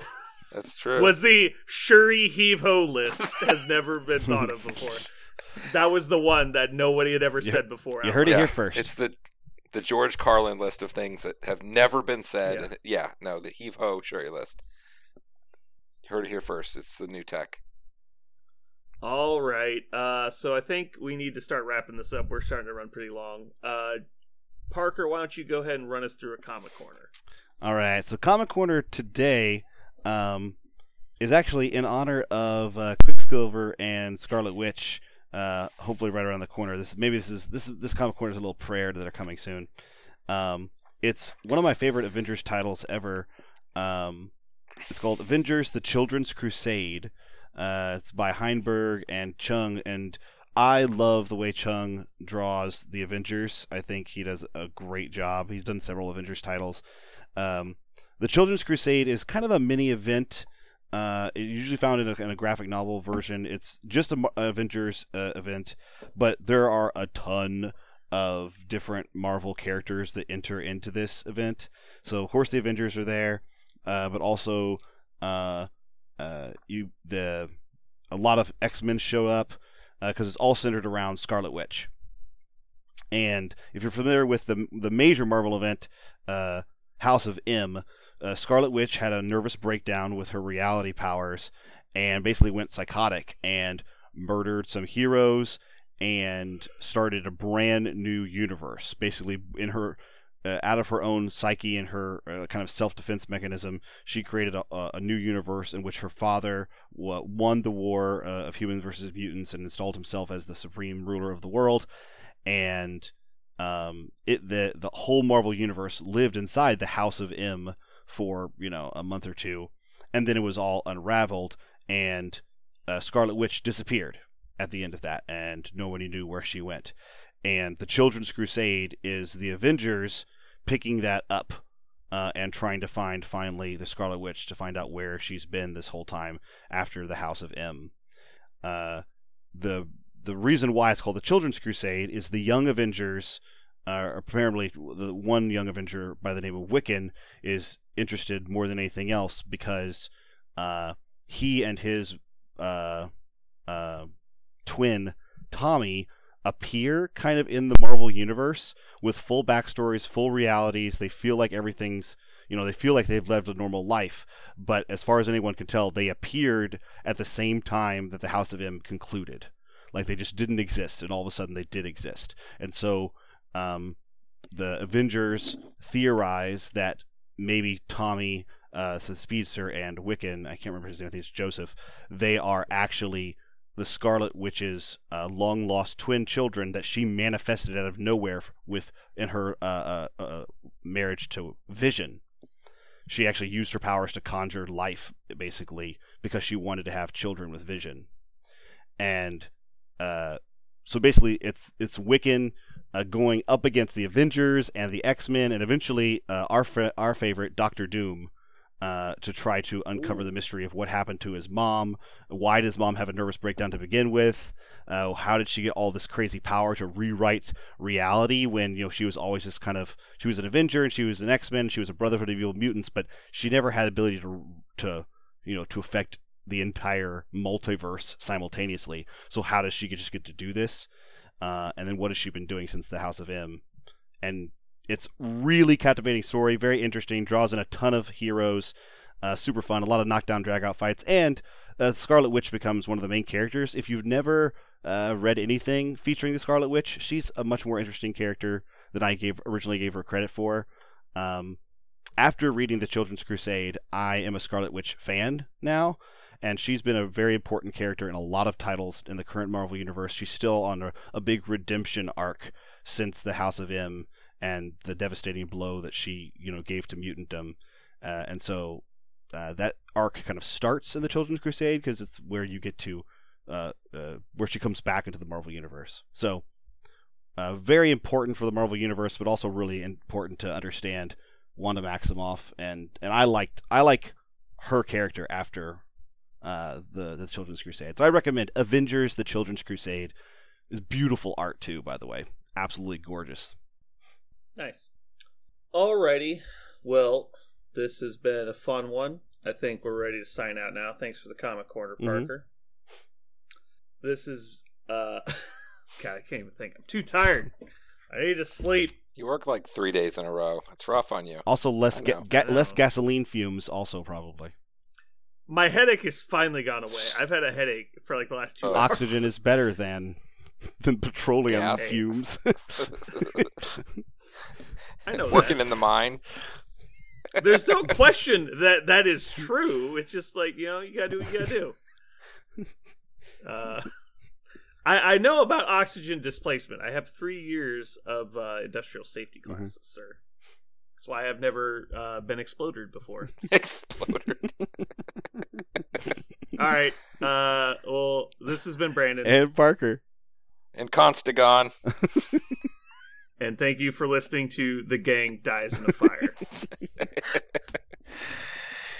oh, yay.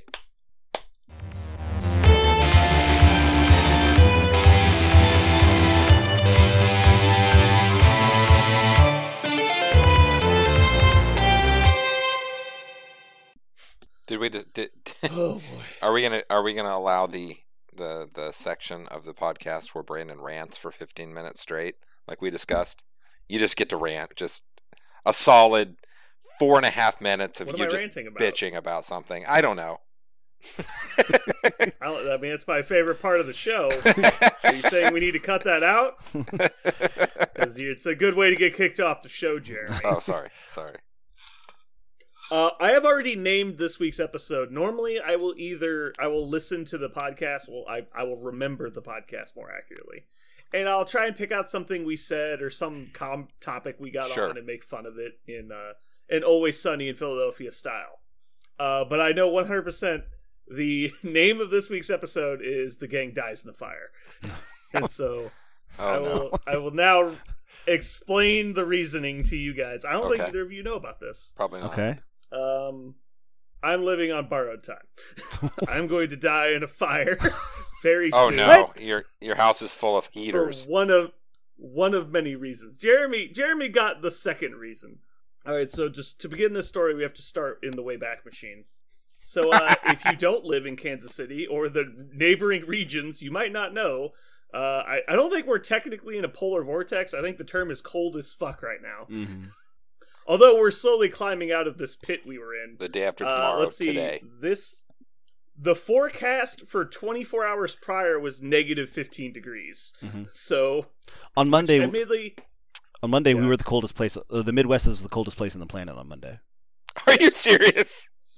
yeah, Antarctica was um, negative 40 or yeah, negative 28.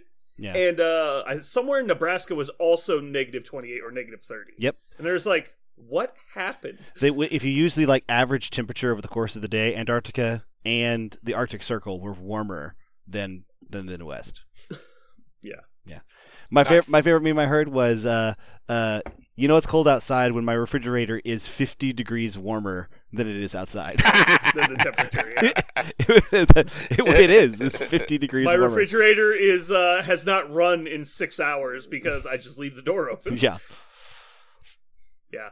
So I don't know if you're aware of this. Uh, I only know this because I worked in the HVAC supply industry for about four years. But when when you design a piece of equipment to maintain temperature, there's only so many ways it can do that. And so a lot of systems, uh, like for air conditioning, for example, it basically takes uh, refrigerant, which basically has a boiling temperature of below room temperature, and they expose the air to this and the, through a very intricate system I don't fully understand to be fair. Uh, it basically pulls the heat out of the air and then disperses it outside of the, the, the room or the structure or how, whatever you're cooling. And that's what the thing outside your house is. That's your air conditioner, the thing that spins and it's surrounded by a coil. And basically, it's vacuuming the heat out of your house and pumping it outdoors. And so it basically heater uh, if you use a heat pump, which they do in a lot of warmer climates, you literally just put the air conditioner in reverse and it just pulls the heat from outside inside. And they've designed this off of the concept of the air conditioner. It's basically a really efficient way to cut out a furnace. But um, your old standard furnace, basically what it does is you, you start a fire with gas and you push air through a metal thing that's filled with fire and you heat the air with that. Um, it only produces so much heat and so if your house is fucking cold and your furnace is not like properly sized your your furnace will not be able to keep up with the cold environment around it specifically if you don't have very good insulation in your house.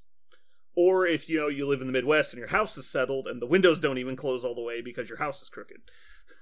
Like things like this can happen. And i'm sure most homeowners know about most of this shit but um, because it's been so unstandardly cold, like we get cold in Kansas City, but we don't get negative 15 cold very often. It's very rare to get anywhere near that. Like a negatives maybe once a year is like what we get. And so it's only like 15 degrees cool, colder than it normally would be, but it's noticeable. And so our house, and uh, I think you guys can attest to this, I would say that I don't mind the cold. I think that's a fair statement for me to say. And I think a lot of people would agree with that that know me. Like I will walk around in shorts and flip flops I- I when it's 30 degrees. I think of you all the time Yeah, whenever I see people outside and it's cold and, and they're bundled up with like 18 layers. It's like, and they like Not look at me and they're like, "What are you doing?" Yep. Like, it's like it's not that cold. You need to grow up. so anyway, uh, we keep it a nice like 65 in my house in the winter. Like we just set it to 65 and don't think about it. Uh, but it's 65 in the living room where the thermostat is. In my room, it's usually closer to like 62.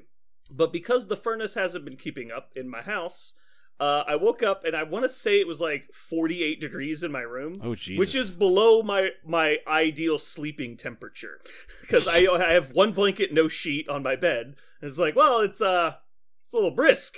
And so then you get up and you realize that it's actually 45 degrees in the room, and you're like, oh, it's actually very cold. And I've been sleeping this for six hours. So I go let my dog out because I have an external access door in my room. And so I just let my dog out the back door. And so now my room is 30 degrees because it's, you know, negative 10 outside. I just opened the door. And so it's been very cold in my house. Um, and then because so many people are running, you know, little electric heaters, uh, the Southwest has a drain on its power grid to the point where they're not able to keep up with power production for the Southwest grid. The entire Southwest grid is behind. Mm-hmm. So they're doing what's called rolling blackouts, where they'll just shut your power off for an hour in an attempt to let the grid keep up with the power demand. Yep. And so while you may have a gas furnace in your house, especially if you live in a colder region, uh, it doesn't move any air without power because all all the the fans that move the air around are all electric, even if you have a gas furnace. So you can generate a whole lot of heat in your basement in a three by three section that doesn't go anywhere, and so it doesn't do anything. Not to mention your thermostat wouldn't work. Mhm. Um, so anyway, all this has led to well, let's go buy space heaters, right? Oh no! But uh, conveniently, conveniently, uh, I called my landlord, and they were like, "Oh, we'll run some space heaters out for you." Uh, so they come out, and bring out space heaters, and let me tell you, uh, space heaters make one hell of a difference because when your furnace can't keep up, just a little bit to get it to catch up makes a big difference. Mhm. So our house is ba- now back up to 65 degrees where we're comfortable at. But this isn't actually why I'm going to die in a fire. That's just a little bit of a rant. Uh, the reason I'm going to die in a fire is um, I have um, some mechanical issues with my vehicle. Oh no. jeez. This is you guys are gonna love this. I don't even know how to approach explaining this whole situation. Basically, my fuel pump stopped working a while back. Um, I can't even remember what it was, but uh, I, I drive a 2000 uh, Pathfinder, and it has uh, most SUVs. The gas tank is under the back seat, and so my car actually has a, a, an access hatch, which is basically this little like eight inch wide disc that sits on top of the wheel well and you can take that out and you get immediate access to the gas tank. And so that way you don't have to drop the gas tank to get into it. And so I last year in the summer, my my fuel pump stopped working, so I opened it up, took the old fuel pump out, re- replaced it with a new fuel pump, and uh, put everything back together. Been driving for like I don't know, it's either been six or eighteen months. Somewhere it's probably six months. And yesterday on my way home, I started my car and I was like, man, it smells like gas out here. Oh Jesus. And so I just I let my car warm up like normal, drive home. I didn't notice anything while I was driving home, so I just figured, you know, someone had an old beater truck and it just smelled like gas by my truck. And uh, next morning, I go start my car. It's like, yeah, it kind of smells like gas again. I was like, well, I did just get gas the other day. Maybe like someone spilled gas where I was getting gas, and like it like got like seeped into those big bricks of snow that get stuck to your car. Mhm. And I was like, well, maybe it's just like something like that. There's just a bunch of gas mixed in with the the snow that accumulated on my vehicle. And then uh, today, while I was at work, when I parked, uh, it reeked of gas. And so I was like, okay, well, definitely smelling very strong gas fumes at this point. So I lift up my back seat, and you know how like the old truck seats where you like they fold down, so you can have a flat bed in the back Mhm. Uh huh. and uh, the the seat belts will drop down because they're not supported by anything. They're just like loose fabric seat belts. And so I pull up the seat, and those are just soaked in gas. Oh my There's god. like a pool of gas idiot. inside my vehicle. Jesus Christ. Oh god! But I hadn't been smelling it inside the car because the seat had like contained it enough that the vapors were just soaking into the seat cushion Oh and they weren't gosh. making it into the cab. And So I was like, "How is the gas getting into my car? Because it doesn't. It doesn't come in through the body of the car. It goes under the body." And I was like, "What the fuck's going on?" And so I haven't taken the panel off yet but I'm assuming what happened is it was so cold that the rubber tubes that go to my gas tank have cracked, right? Mm. Like because it was it was negative 15 and I'm out driving in it. It's like either they came loose or were or they were just so hardened because it's so cold that they no longer were properly sealing. And the gas was spraying out of the hose. Right. And when it was doing that, it might have just been spraying at just the right angle to be spraying like into the joint where the the metal disc covers the hole to my gas tank. Hmm. So I don't have like the proper tools to do this, and also it's like fucking five degrees outside, and so like I can't really do it in the dark in a parking lot. And even if I got it open, I wouldn't have anything to fix it with. And so I was like, well, I'll just drive home because I don't really have a choice. Here we go. uh, I I get about a mile down the road, oh right? no. and I have to open the sunroof because I'm getting a headache from the Oh, gas shit. fumes. That's how much gas is in the car.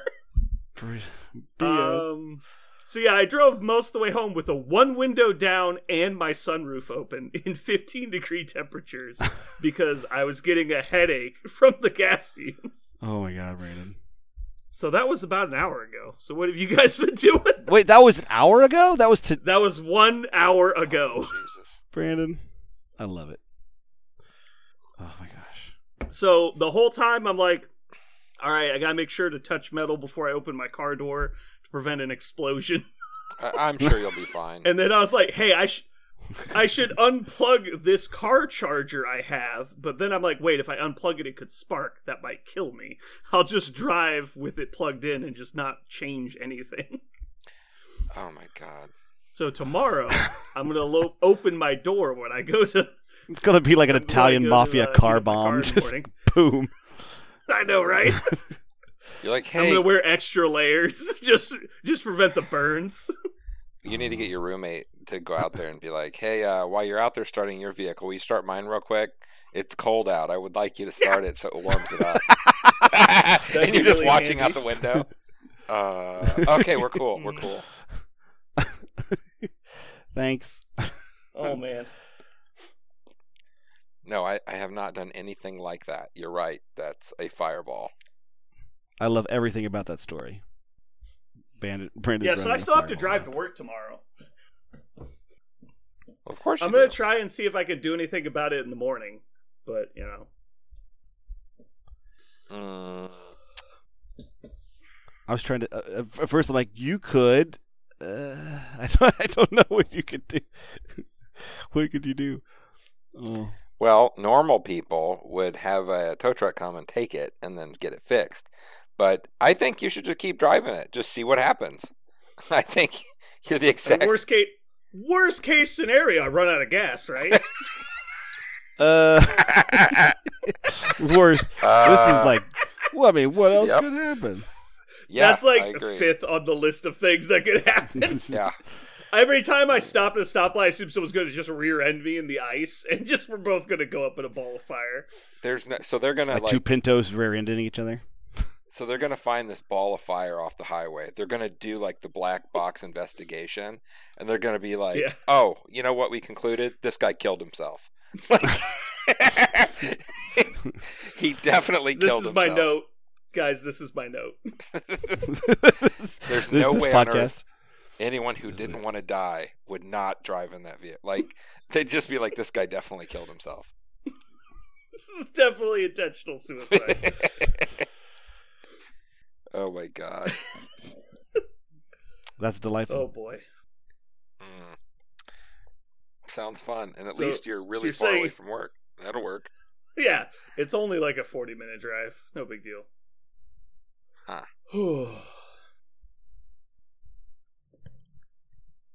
I mean, I I'm kind of desensitized to it now because I've had the gas tank open and I'm just like, eh, like it's not that dangerous, right? Like I was literally like shoulder deep in my gas tank trying to get the fuel pump out.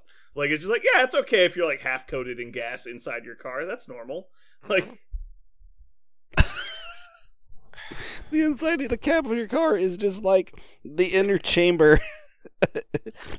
you know when like you get the condensation on the windows, it's like that. It's just raining on the inside with gas. oh my gosh. It's not really, but I just like to imagine that. Oh, My car is basically the opening scene in Demolition Man when like Wesley Snipes is holding the blowtorch. He's like, "Let's do this." yeah. It's like ready to blow the whole place. Oh my god. It's like that's me trying to like stop at a red light. Mm. Well, uh, you you win. Oh, hold on. I just started the backup recording. Hopefully, we don't lose that. I'm sure it'll be fine. Yeah, what what could happen? It's not like it's gonna blow up, right? Yeah, it's not like it's gonna filled with gas and just explode. yeah. Well, it doesn't have a back seat, so how could it? Well, the the back seat is currently lifted up. Oh. Yeah. Oh my gosh. So I kind of had I, I had an experience in my car sort of like that. Like when I was flying quadcopters and using those um their lithium batteries. And when you Yeah. crash your those things, like sometimes you'll dent your battery or get a nick in it and you don't realize you do. And those things are fucking toxic. Mm. Mm-hmm. And Oh, I'm yeah. driving oh, I'm driving down the highway and I'm like, wait a second, I think I'm gonna black out. And like I like seriously. And I'm like kind of like seeing stars and shit. I roll my window down on the highway and like I I pull over. I get I managed to get to like a gas station and then I did what you shouldn't do, which is fucking throw your batteries in the trash can. And I mean, th- like it, Oh. it's ve- Yeah. they're very toxic and bad. But I'm like, I I didn't know what else to do, so I threw all my batteries away. It was like eighty dollars in batteries, but like I You almost didn't wanna died. die, so- Yeah, I was like, I Mhm. didn't want to die in my Yeah. car. But I wasn't like, hey, somebody's battery near my car must be leaking. so I'll just keep driving because there's batteries in other Someone's cars. battery on the highway near me must be leaking into Mhm. my cab. no, I was like, look, this Yeah, is probably I- my thing. I definitely remember driving home Tuesday and like driving next to a big truck. It's like, God, this dude's truck smells like gas. Somebody's going to die in that truck. Good Yeah. lord. Dude, you need to get your fucking tailpipe checked, man. That smells like straight gasoline. Meanwhile, my fucking car is just filling up with gas. About to drown in it. Like, dude, you need to get your car checked. I'm Uh, actually I've- curious how much gas I've lost. Because I'm just looking at him like like it's like a like a hatch on a submarine, basically. It's like how much gas must be spraying out of my fucking fuel line that it's coming into the car. Yeah, that's a lot. All right. It's a little bit of gas. I've never had something terrifying like that happen to a vehicle of mine, but I did shower a whole chem lab with mercury once. That was No, that's good. Speaking of That's like fine. Dangerous good heavy for metals. you. It's been used in professional medicine. Yeah, I mean it's it's basically it's basically like soap. It's like lye. Yeah. Yeah. I uh, my my chemistry professor had a really cool chem lab that was it was like two parts. The back half of it was a lab, and the front half was a classroom. And so he was in the front half helping uh, a few other students, and I was in the back. And he had these really this really nice collection of you know uh, high precision mercury thermometers. They don't make them anymore, of course. You know, way too dangerous. And so he he treasured this thing, and they were ancient cardboard box that they were held in. Which you, you see where this is going. I'm holding mm-hmm. onto the box as I walk forward like an idiot. I'm not holding the bottom, and they start to mm-hmm. come out. Like the, the bottom starts to come loose. And I go, oops. And instead of like trying to catch it with my hand, I go to just flip the box upwards to use, hoping that gravity will pull them back down into the box. But instead, I just slingshot them instantly across the room. And eight mercury thermometers fly across both sections of the lab and smash. He is at the the whiteboard, and all of a sudden, from behind him, mercury thermometers start exploding all over the whiteboard, and he just ducks and covers and freaks out and screams, of course, because mercury is now raining down on top of him. And I'm standing like, "Oh my god, what did I just do?" And then the other twelve thermometers fall out the other side of the box and hit the ground at my feet. Nice. And so I destroyed I destroyed like 20 mercury thermometers in the span of like five seconds, and there were beads of mercury everywhere all over this lab. I was able to we put on gloves and we Nice. found most of it, but so Jeremy's going to die of lithium poisoning. I'm going to die of mercury poisoning. Mhm. Brandon's going to die of Of I don't I, fire. I was going to say fireball. I was going to say I don't know if gasoline poisoning is a thing. I don't think I don't know if that takes years off Brand- your life. Brandon's like going to die from mercury, natural selection at this point. It's just Yeah. yes, Parker. yes, Parker. I'm pretty sure fireballs do take time off your life. That's true. A whole, a whole this guy lot. was exposed to 11 fireballs. He only lived eight years. a, whole- like a whole lot very quickly. Yeah. oh my god. Ooh. a lifetime of gaming has taught me anything, li- fireballs definitely decrease your life expectancy. All right, so Parker was sitting there saying, "Geez, look at all this mercury that's all over the place. What kind of asshole would have left that there?" And then just left, right? Like that's the whole Yeah. somebody else's problem, kind of like your gas problem. Somebody else is leaving gas everywhere. Who's the asshole pouring all this gas in my car? Come to think of it, I don't know what he did with all the mercury. I remember picking it, all the beads up that we could find, the rubber gloves. I wonder what he did with all of it. He was used it for gold plating clocks and making yeah, hats. know. Yeah, made some nice hats and gold gold clocks. I want to say they they gave out mercury pills to try and t- treat syphilis, didn't they? Oh Like yeah, back in the 1800s. yeah. Mercury was used. the- People used to wash their hands with the stuff. Like they used all kind of crazy Yeah. stuff. Like it's, yeah. Mercury was mercury was used for a lot of things way back when. Before now, 18, 1800s medicine. We don't know what this is. Surely it heals people. uh, Like that's just all they did. It's like here's a glowy yellow rock. Ah, just rub it on your wounds. But Surely when, it'll uh, make it better. I know that people who exhume dead bodies, like old graveyards and things that are decomposing, and they have to like transplant them, or like earth shifts or earthquake or something, and they have to dig Yeah. up. They uh, if they find old coffins, they have to be really worried because if you, if you start taking them apart, the, there's always a certain amount of lead in the coffin with those people. Like it's just Mhm. it's just sit, it's still sitting there. So if you get exposed to it, it's the same as the person having it. So you have to be you have to be careful uh, when you're dealing with old old bodies in coffins because there's probably lead in there with them.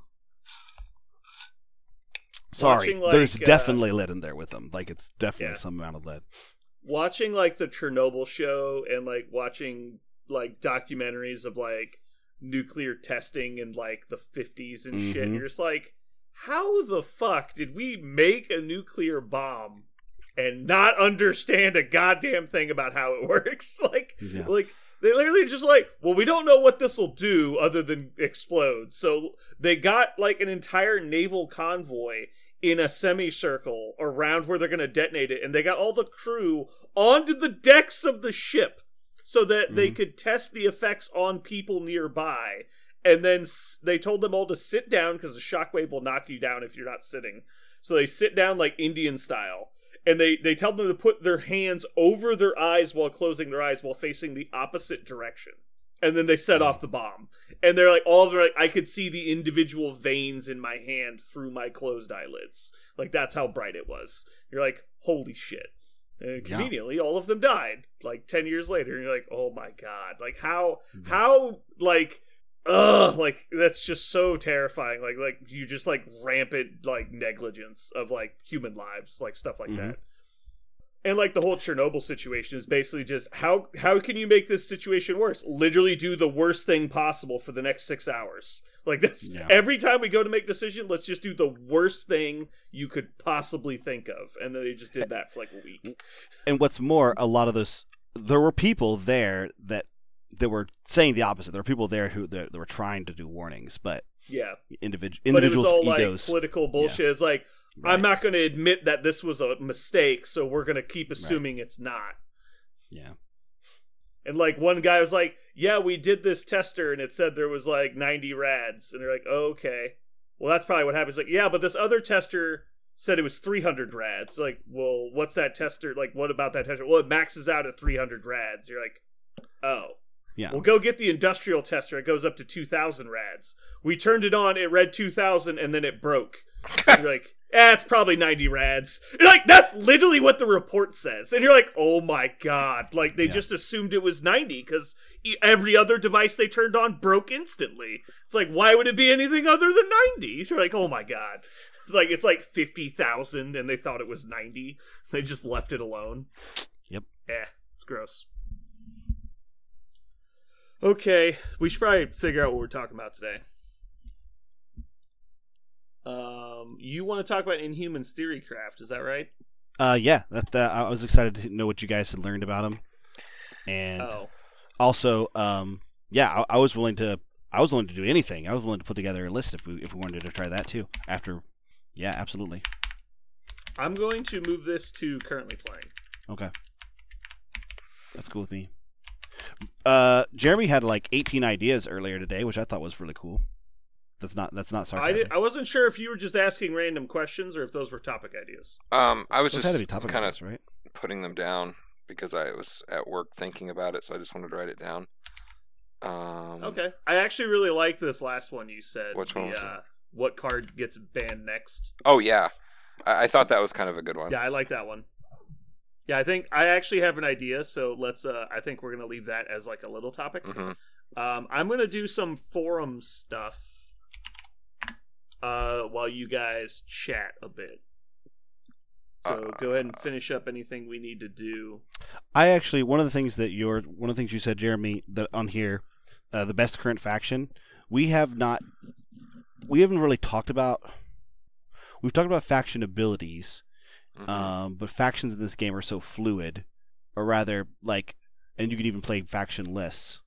Um, I really like the concept of best current faction. I like rating I- factions. I like looking at I, I, faction strength. I like the But- yeah I like the idea of a like a- an actual discussion or an, even an argument of like why what is the best because I mean I I think we agreed at some point that um, the spider people are pretty damn good but I would also argue that criminals are also really good what I wouldn't argue is spider foes suck I think they're terrible but all the rest, I think there's a good argument to be had. Yeah, you got no argument. Well, I mean, they're, they're factually unreleased, right? Like they Mhm. they do not have the models they were designed to have, so That- you and can't I- really rate them. And I, I like I like topics that are kind of like that, where we can make people, you know, while they're in their car or whatever, kind of like argue in their head against us. You know, I mean, things like that kind Mhm. of get you going in a, a thought kind of, um, a thoughtful way. Because they obviously they obviously have their opinion as well. yeah, I like those kind of opinions also. Um, those kind of uh, I like those kind of topics. One of the reasons why I, I have never been a fan of speculation topics, uh, like the next type of tactic card to get banned doesn't that doesn't bug me because it'll also be talking specifically about things that we already know about. But one of the things I do not enjoy listening to, I, I don't mind doing it, but listening to, I've never enjoyed listening to speculation because we've ta- I've talked about this with you guys before. I just don't. I go, uh, yeah, nobody knows about anything. This this this is uh what's the best Mhm. way to put it? It's it's not flim flammery. It almost feels like almost like filler, right? Mm-hmm. yeah, Um, uh, because it's not substantive content that I can use. It's just hypothetical ideas that people like, and I don't mind doing hypothetical situations. You know, shooting shit.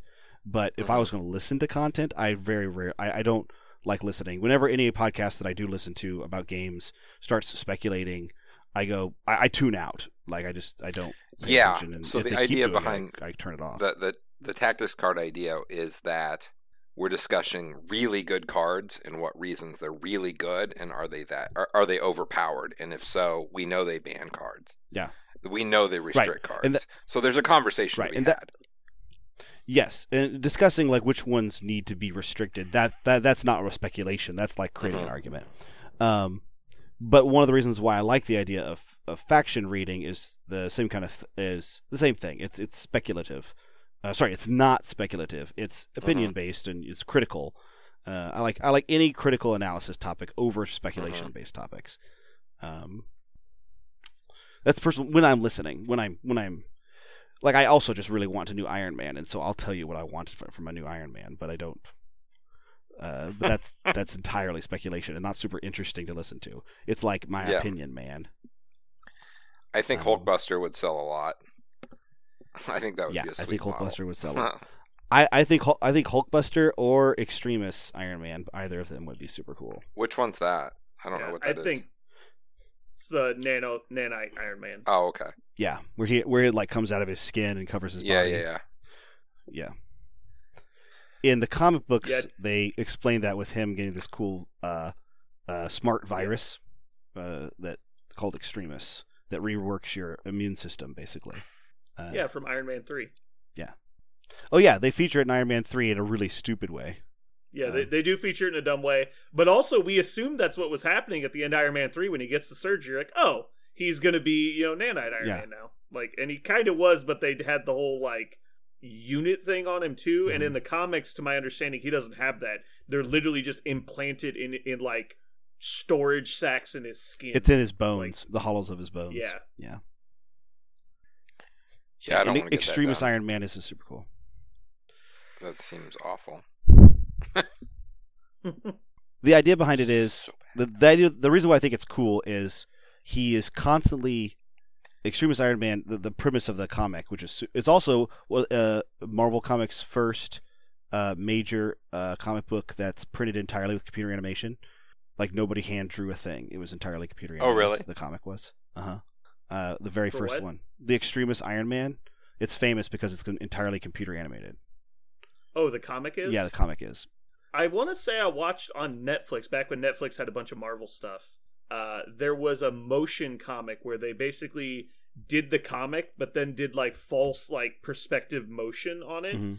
and um, they had it voiced, and so you could basically watch the comic over a forty-five minute like Hmm. animated movie. That's cool. And so I watched that one, and I watched one where Loki took over Asgard, Mhm. and it was it was okay. Basically, the whole thing was just a giant like monologue about how Loki. Every time Loki finally empathizes with Thor, it's too late, and Thor hates him, so it doesn't matter. Mhm.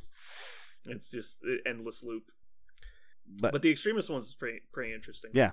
is basically he's uh in constantly trying to make his suit of armor better. He he's never more than just a guy in a suit, and suits can't respond like your body and your thoughts do. Uh, and so basically he loses the arms race to this other bioweapon engineer who he knows, uh, who makes this this uh the extremis, which basically rewrites your central nervous, it rewrites your immune system. You're basically your, it attacks your body's immune system. Sorry, it uses your body's immune system to rewrite your your body systems. Yeah. Uh, You and basically just upload a new DNA blueprint into your um, Yeah. immune system, and it like copies that throughout your whole body.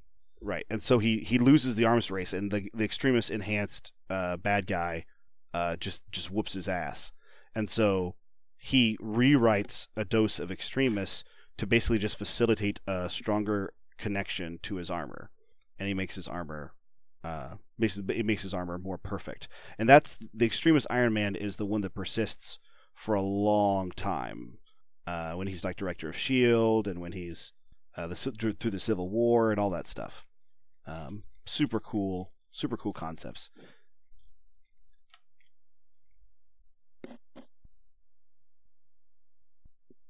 So what are you gonna do? What are we gonna do on main talk? Main topic. Right now, he has main tactic card to get banned. Or next, Next tactic tactic card, card to get banned. Okay. I think I think we'll have plenty to fill in. Yeah, yeah. With Comic Corner and everything, we have a, we actually have a decent amount of news.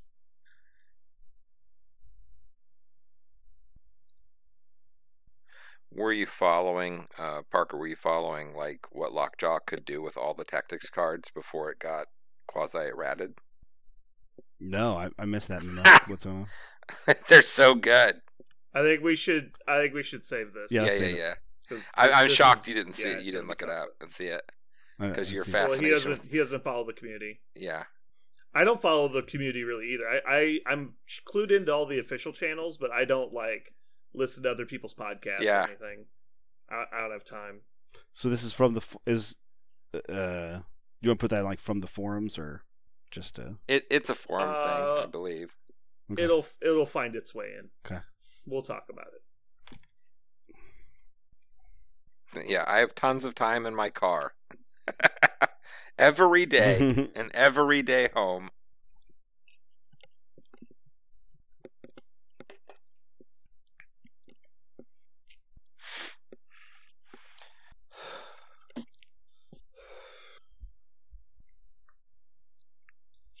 Hmm, that's weird. It's odd. There's a lot of questions on the rules forums of people basically trying to game the maneuvering rules. hmm Parker, do you actually have all the models? Have you bought a bunch of stuff, or are you just kind of like hanging out waiting? oh no, I have them all. Yeah.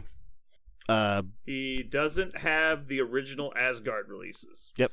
The only things I Oh, don't really? have are the four. Yep. Yeah. He walked in one day and he was like, I want to play Marvel Crisis Protocol. Sell me the Asgard because I really want to play Asgard. And then never bought them and bought everything else. That's not true. That is literally what happened. I said I. It was the opposite. Said, I want walked in. I said I want to buy Wakandans. Sell me the Wakandans. And then that's and that's what I did. I bought the I bought the base said. weight and Wakandans. I never once wanted the Asgardians. I was super uninterested in them. Nope. He wanted to play Asgard, and then he got sold on Wakanda instead.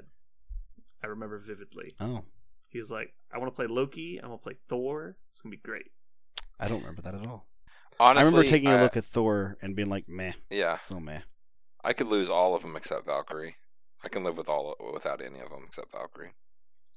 I'm considering buying the Thor box because Valkyrie's in it, and I think there's a mission in it. Um, Yeah, Hammers is in there, I believe. yeah. So that's that's the that's a box I'm considering to buy. Uh, and after that, I I bought I bought everything because I, I wanted like everything except Asgardians. I've wanted to play once, but I I still to this day I don't want to ever play Asgardians. I don't want to play them.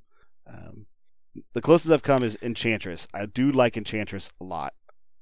Um, and obviously I I really like uh I really need to play more Guardians games also because I really like Angela and I want to play more Guardians games.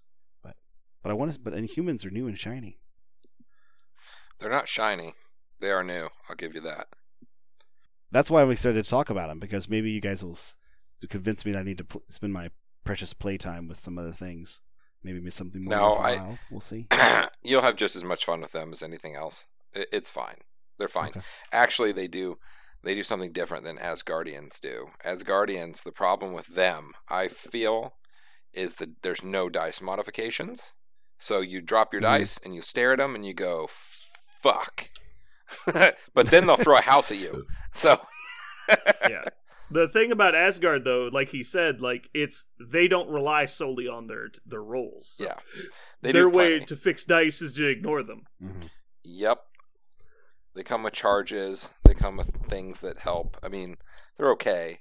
Whereas, yeah, Inhumans have different ways, and if you know, you can you can get a bunch of rerolls and stuff. They do have one of the cooler missions. I so want to do their mission with them. I can't believe you fucking pulled it last time too. When me and Brandon played, I had the mission. I'm like, all right, take one. And he fucking pulls the Inhuman mission out of my pack. I'm like, damn it! Ah, You you took alien ship out of mine. we, we both pulled a twenty point mission. We're like. Ugh. Yeah. I just wanted poison clouds to do something. God damn it! I wanted my poison ability. I wanted their poison ability to work. Yeah, Look they're all I'm immune to being- yeah, they're all immune to poison, right? Look how look how I'm not being poisoned right now. Look how it's Look not how affecting me. Look how I'm not poisoned. Look how yeah. Look how I'm dazed and also not poisoned. That's Inhumans. Uh, They're fucking loot pinatas, is what they are. loot, loot. Yeah. pinatas. They're loot pinatas. I'm gonna gather this hammer right here, and I will drop it right there.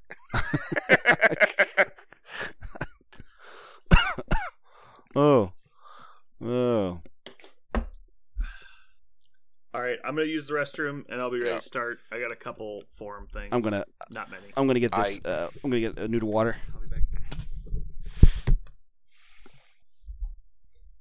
Maybe we should here, Jeremy. What do you think? Should we modify this to uh, banned and restricted speculation? I guess yeah, we'll do this. I'll do. I'll add that to the topic list at least. How long ago did they ban? Did they actually ban restrict cards? I mean, we might be due. Uh, it wasn't that long. It's like two months. I want to say No. three months, maybe at most. I No, it's been think. six months. What? Six months? You think so? Drop off. Drop off hasn't been around in forever, man. Forever. I guess drop off has been a bit. I'd say like November at the latest, though. That's like four months. Six months? Man, I feel it's been a while. September? Before Thanksgiving. You think it was before Thanksgiving? Yes. God, I guess it could have been. Wow. Oh, man. All right, well, I'm going to go to the bathroom. I'll be right back. hmm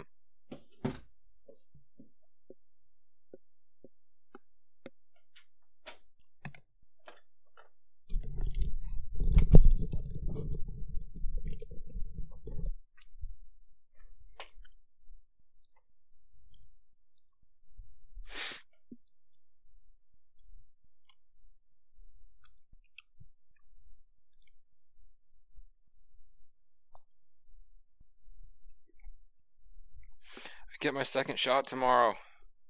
Hey, Yeah. Then I get to be sick for two days. Boo. boo.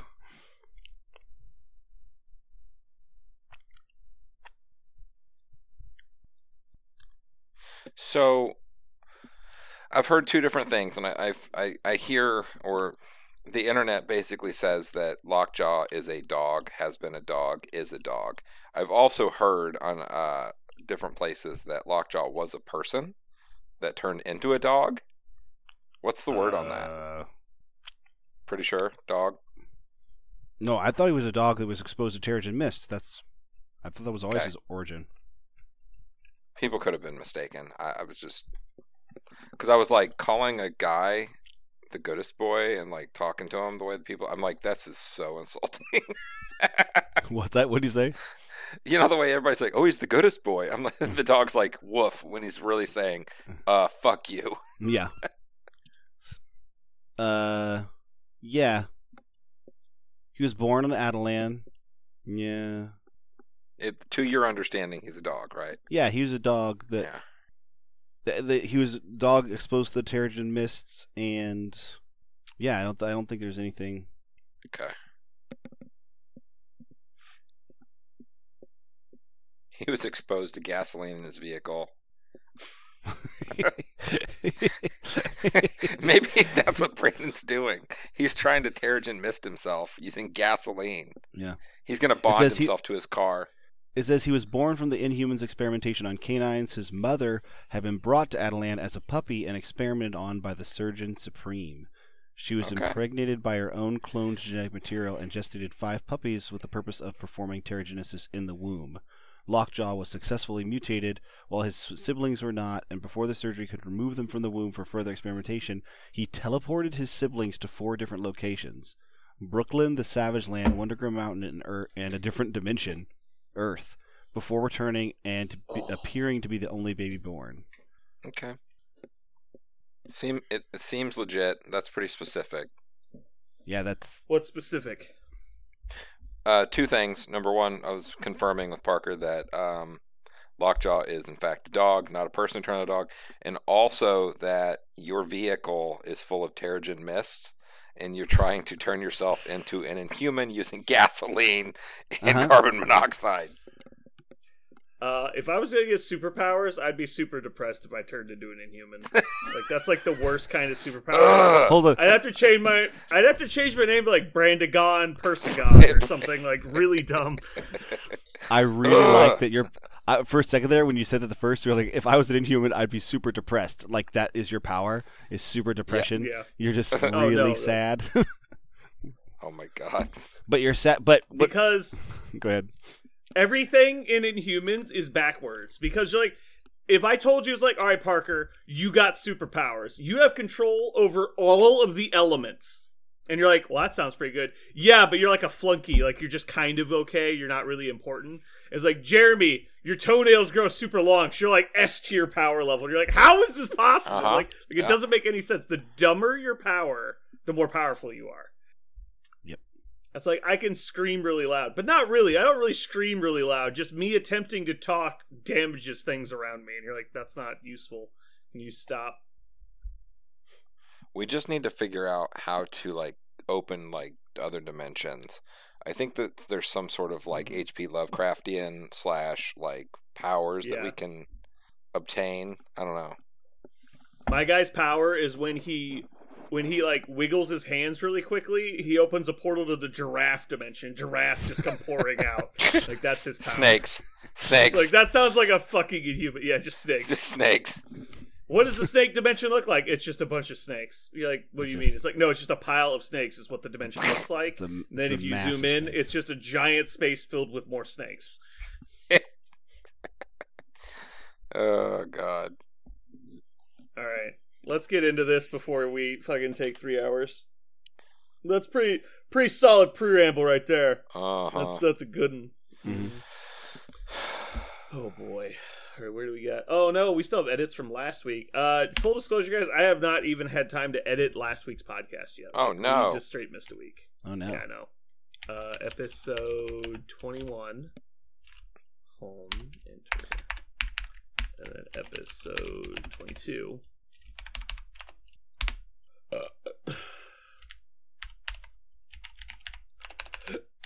Oh man, I got gas all of a sudden. Drink too much water.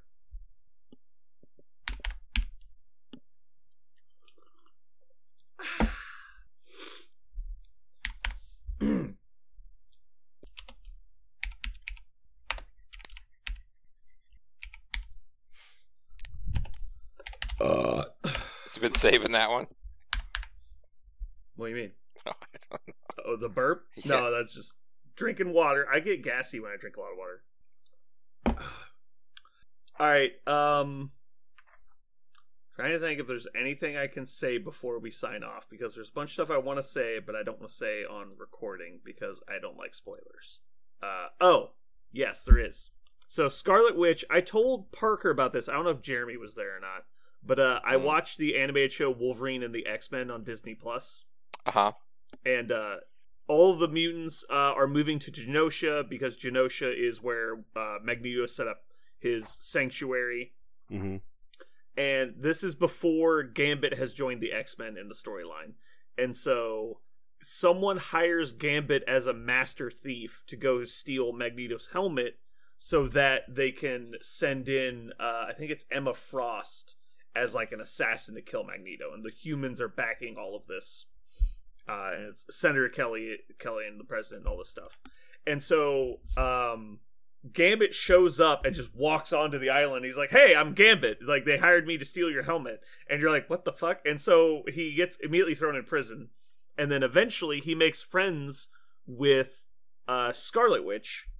And then he gets let out because he he explains that he actually he wants to join the mutant cause and he doesn't want to be part of the human world anymore, which is obviously a ruse. But anyway, he ends up meeting up with uh, Magneto's third kid, his second daughter, um, Polaris. Lana, Lorna, Yeah, Lorna, that's Polaris. What? Yeah.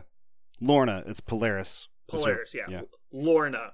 This is long before she's Polaris. She's she's still just a girl at this point. Oh, okay. But she's like you know sixteen ish, like like still pretty young. And uh, eventually they're like they're doing like this sneak away and like you know you know pillow talk stuff behind bushes and stuff. And she's like obviously very taken with him, and he's a total shithead because he's Gambit. He's like this fucking womanizing like dirtbag. And eventually it gets like he's been there for like a week and he's like, all right, it's time to fly the coop. And so he sneaks in and steals the dude's helmet.